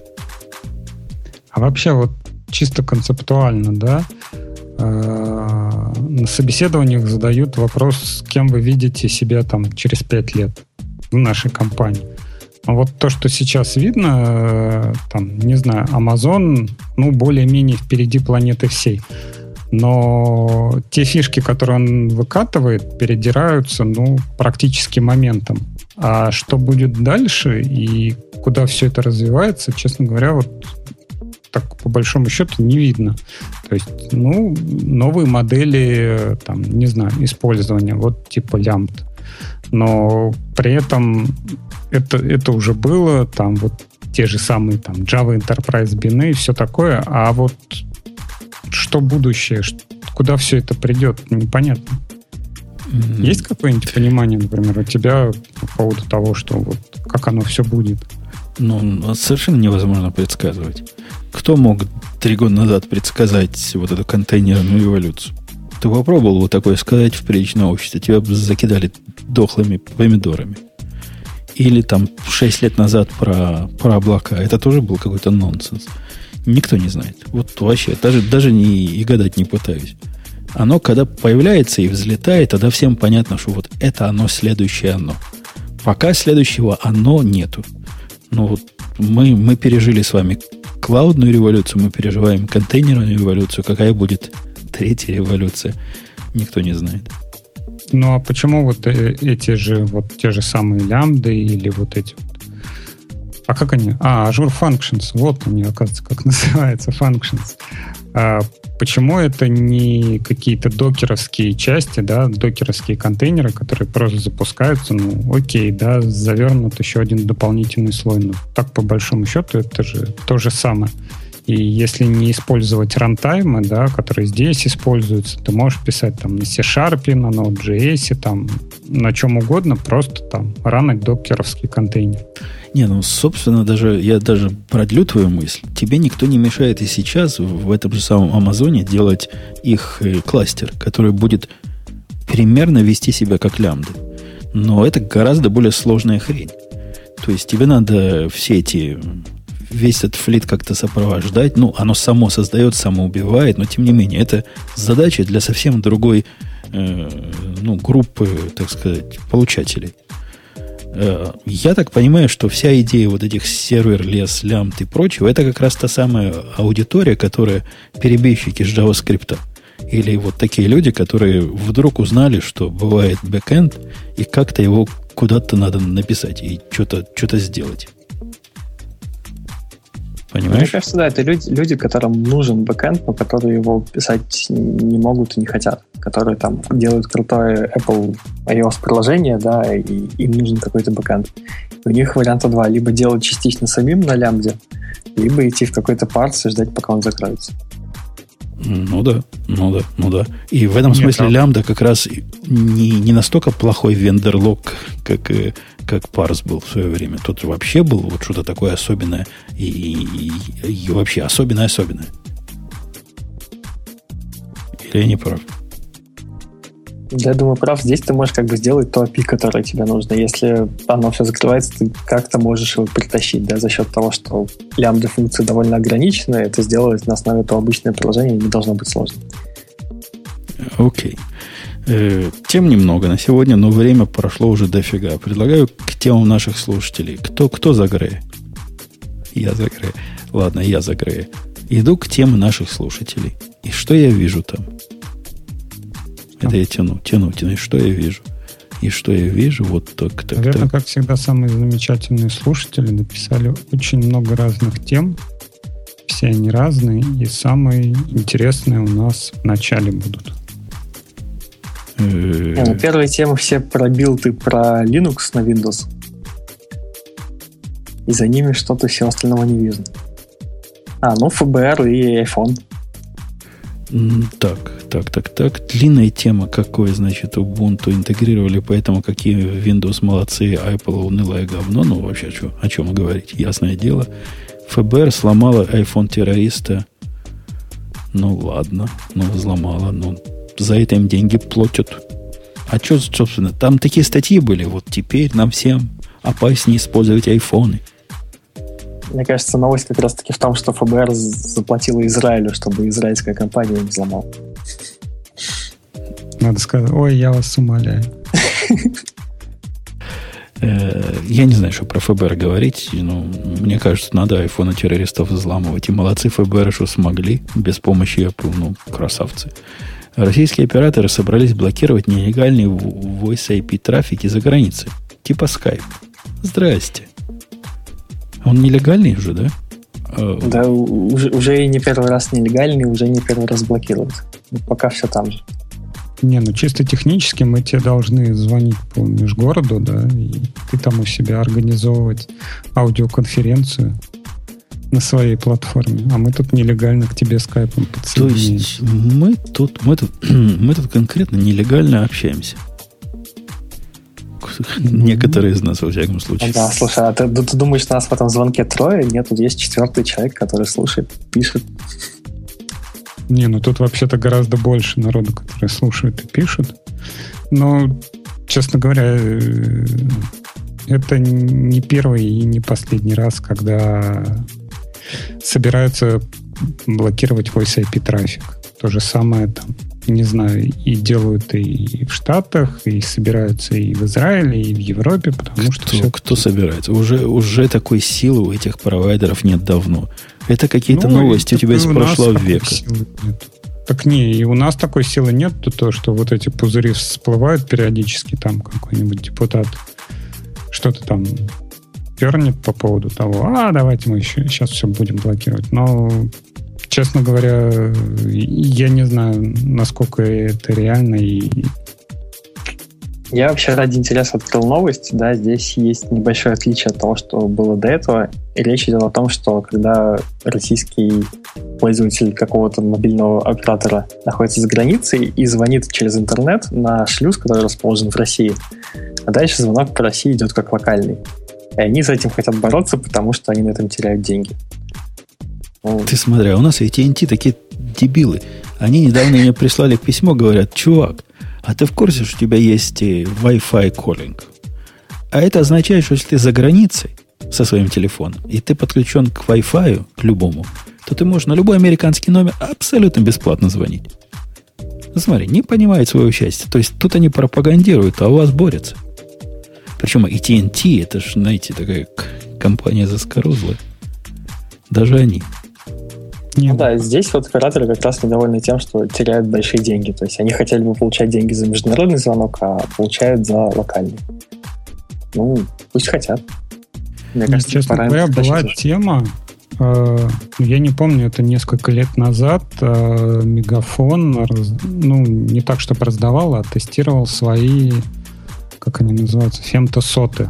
То есть такая маленькая коробочка, которая подключается к интернету, и тебе дает возможность, там, не знаю, звонить, ну, как по сотовому телефону, да, он использует, транслирует 3G протокол 3G частоты, да, наружу.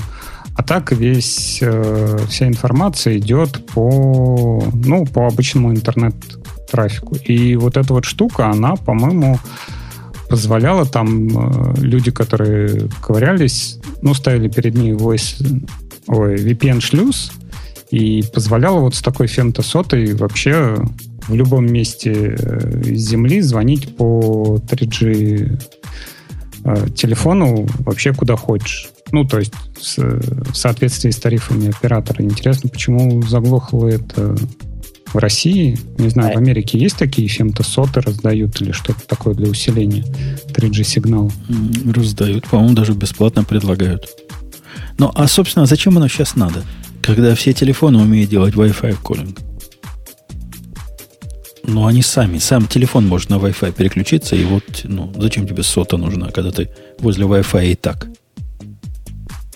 Я понятно Вообще, я скажу, зачем нужна сота, и очень жалко, что эта программа свернулась. Сота вообще нужна, когда связи нету где-нибудь в каком-нибудь большом офисе, где огромное количество телефонов и ничего не ловит. Нет, подожди, жалко, а вот это, когда тебе дают т- такую локальную соту, она как с внешним миром? Через интернет же общается, правильно? Да. да. Ну, я говорю, мой телефон умеет по- звонить по интернету прямо вот сам по себе. Так зачем мне еще передаточное звено? Нет, То... подожди, это ты имеешь в виду, который LTE Voice IP? Не-не, который... Сам, сам по себе через Wi-Fi звонит? Ну, все телефоны, вот современные Apple, с провайдерами, которые это поддерживают, и поддерживают это все. Они понимают, когда у тебя LTE низкий сигнал, они смотрят вокруг, опаньки, нашел Wi-Fi. И умеют ну, работать, как будто бы они по LTE, но через Wi-Fi. Так называется Wi-Fi calling эта штука. То есть ничего для, не надо, вот ничего не надо вообще. Ты на своем номере сидишь, оно все само делается со стороны оператора и айфона. Для тебя это прозрачно. Просто появляется новая иконка там рядом. Рядом с LTE написано Wi-Fi еще. Мне кажется, мы до такого еще не дошли, я первый раз слышу. Да, у нас точно такого нет. Ну, вот такое, вот тут все, все главные провайдеры уже это делают. Совершенно чудовищная хрень. То есть, ну, я у себя эту штуку отключил, потому что дома у меня даже плохой LTE лучше, чем мой загруженный Wi-Fi. Когда мне начальник звонит, а я с ним пытаюсь разговаривать и прерывается, потому что в это время у меня какой-нибудь докер деплоймент делается такой, что все, все мои 20 мегабит занимает. лучше я на LTE посижу. Ну, для нормальных людей самое оно. Вот, если вам не надо докер-контейнеры гонять туда-сюда, то рекомендую. Э, окей, что там дальше у нас есть? Есть еще что-нибудь дальше? Дальше, дальше, дальше, дальше, дальше. Замарин бесплатный стал, интегрировался в Visual Studio. Это мы должны радоваться. Это что вообще означает? Что за Замарин был? Видимо, он раньше был платным, судя по э, пафосу новости. Ну, Замарин это, во-первых, компания, а во-вторых, это их основной продукт, который позволял делать кроссплатформенные мобильные приложения на C-Sharp. Да, раньше он стоял денег, теперь стал бесплатным. Здорово. Круто. Ну, Бобук, Бобук что-то про это говорил. Я помню, он приговаривал это название. Мы, мы, мы с другим Лехой как-то далеки от мира замаринов, мне кажется. Про Digital Ocean, да, то же самое. Не совсем точно говорит человек. Это не, не баланс сгорает, а именно, именно реферальные и промоушенал кредиты сгорают. Что, несомненно, хамство, свинство и, и полнейшие полнейшее падение вниз. Они, видимо, набрали каких-то эффективных менеджеров. просто не может быть это, чтобы компания такая пристойная и приличная была до этого, а теперь испортилась. Видимо, набрали правильных менеджеров. Что дальше, что дальше, что дальше? MS Visual C для Linux Development? Бывает такое. А, это он умеет бинарненький делать, под, да? Это не значит, что он под Linux запускается. Просто его таргет можно выбрать. А сделай ко мне эту балалайку под, э, под Linux. Ну, соберет, да. А что оно собирает? Ну, собственно, оно умеет C-шарповские проекты, как э, чтобы они с моно работали делать или чего это же? Не, ну тут же C++, да. О, окей. C++ ты как, как хочешь, так и собери. Okay. Судя по новости, они добавили поддержку GZC в Visual Studio Code. А у нас в Go добавляешь два параметра в окружение и собираешь под любую платформу из всех трех, которые есть. Ну да, но есть нюанс. Что нюанс? Долго собирается, но потом как-то работает. Я, я так делаю.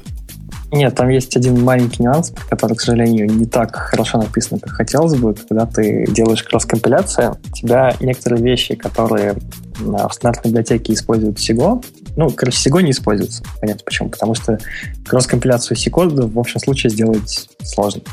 Вот. И в пакете .NET есть две версии DNS Resolver. Одна использует SIGO и стандартный системный вызов там ну, Resolve Conf и все остальное. Другая написана на чисто Go. Между ними есть небольшие различия, и это может тебя укусить, если ты об этом не знаешь. Окей. Okay. Я, я вообще, когда деплою, у меня контейнер для Go, для деплоймента на поверх Альпайна, ну, потому что я не такой бравый, чтобы голый Go загонять без всего. И я тут даже Сего не, не впендюриваю. Потому что тяжелая такая балалайка, чтобы вот это там GCC надо поставить, скомпилировать, что-то целое дело. И ничего, нормально живу без Сего. Это, это бывает не, ну, нормально? Нет, там просто есть проблема в том, что они чуть-чуть несовместимы, и если у тебя там странные конфигурации системного резолвера, например, да, то разница будет. А если ты ну, запускаешь это внутри там какого-то сворма или чего-то такого, то там докер все это делает за тебя, и разницы никакой. Ну, пока, пока не, не падал. Но если, если в эту сторону упаду, буду вспомню, что а, вот, Сего я убрал, заоптимизировал контейнер. Сам виноват. Э, окей, ну что, похоже, все с темами достойными упоминания в нашем высоком обществе. Про BMW, который прошел проверку требований. Странно, про BMW пишут, а про Теслу, они же новую Теслу показали на этой неделе. И, да, показали или пообещали показать в очередной раз? Показали. Показали. Показали модель 3. Не знаю. Прям... Но она будет стоить 1045, наверное, да, вот в таком нормальном варианте. То есть 35 это когда налоги тебе вернут целое дело. И, видимо, самая простая. А, такая нормальная 40 будет 45-50. Ну, ничего, такая начальная цена для машины luxury класса. Не, ну как-то странно, вот в последнее время э, такая мода началась, типа, мы представляем бюджетное что-то, то есть представляют Теслу бюджетную за там 40 тысяч, представляют бюджетный iPhone, который начинается с, 4, с 400 долларов, и как-то вот понимаешь, что бюджетное как-то подвинулось в этом мире понятие, нет? Ну, как? Ну, понятно, что не Honda. Ну, для меня всегда бюджетный, там, не знаю, вот Android фон, да, который можно купить, его можно купить там за 100, за 150, за 200 можно, с большим экраном, там, ну, яркий. Это, это как вариант Apple Watch. У них же есть бюджетный вариант. Ну, то есть, ну, по сравнению с другими, с другими... вариант Apple Watch, а там, то есть, какой-то новый бюджетный. Ну да, для, для, видимо, не для вашего, сударь, бюджета. Но вот для бюджетов, которые говорят, опаньки, мне вот Lexus купить за, не знаю, за 90 тысяч дорого, а вот я за 50 тысяч Теслу куплю. Вот для, для вот такого. Для вот такого бюджета.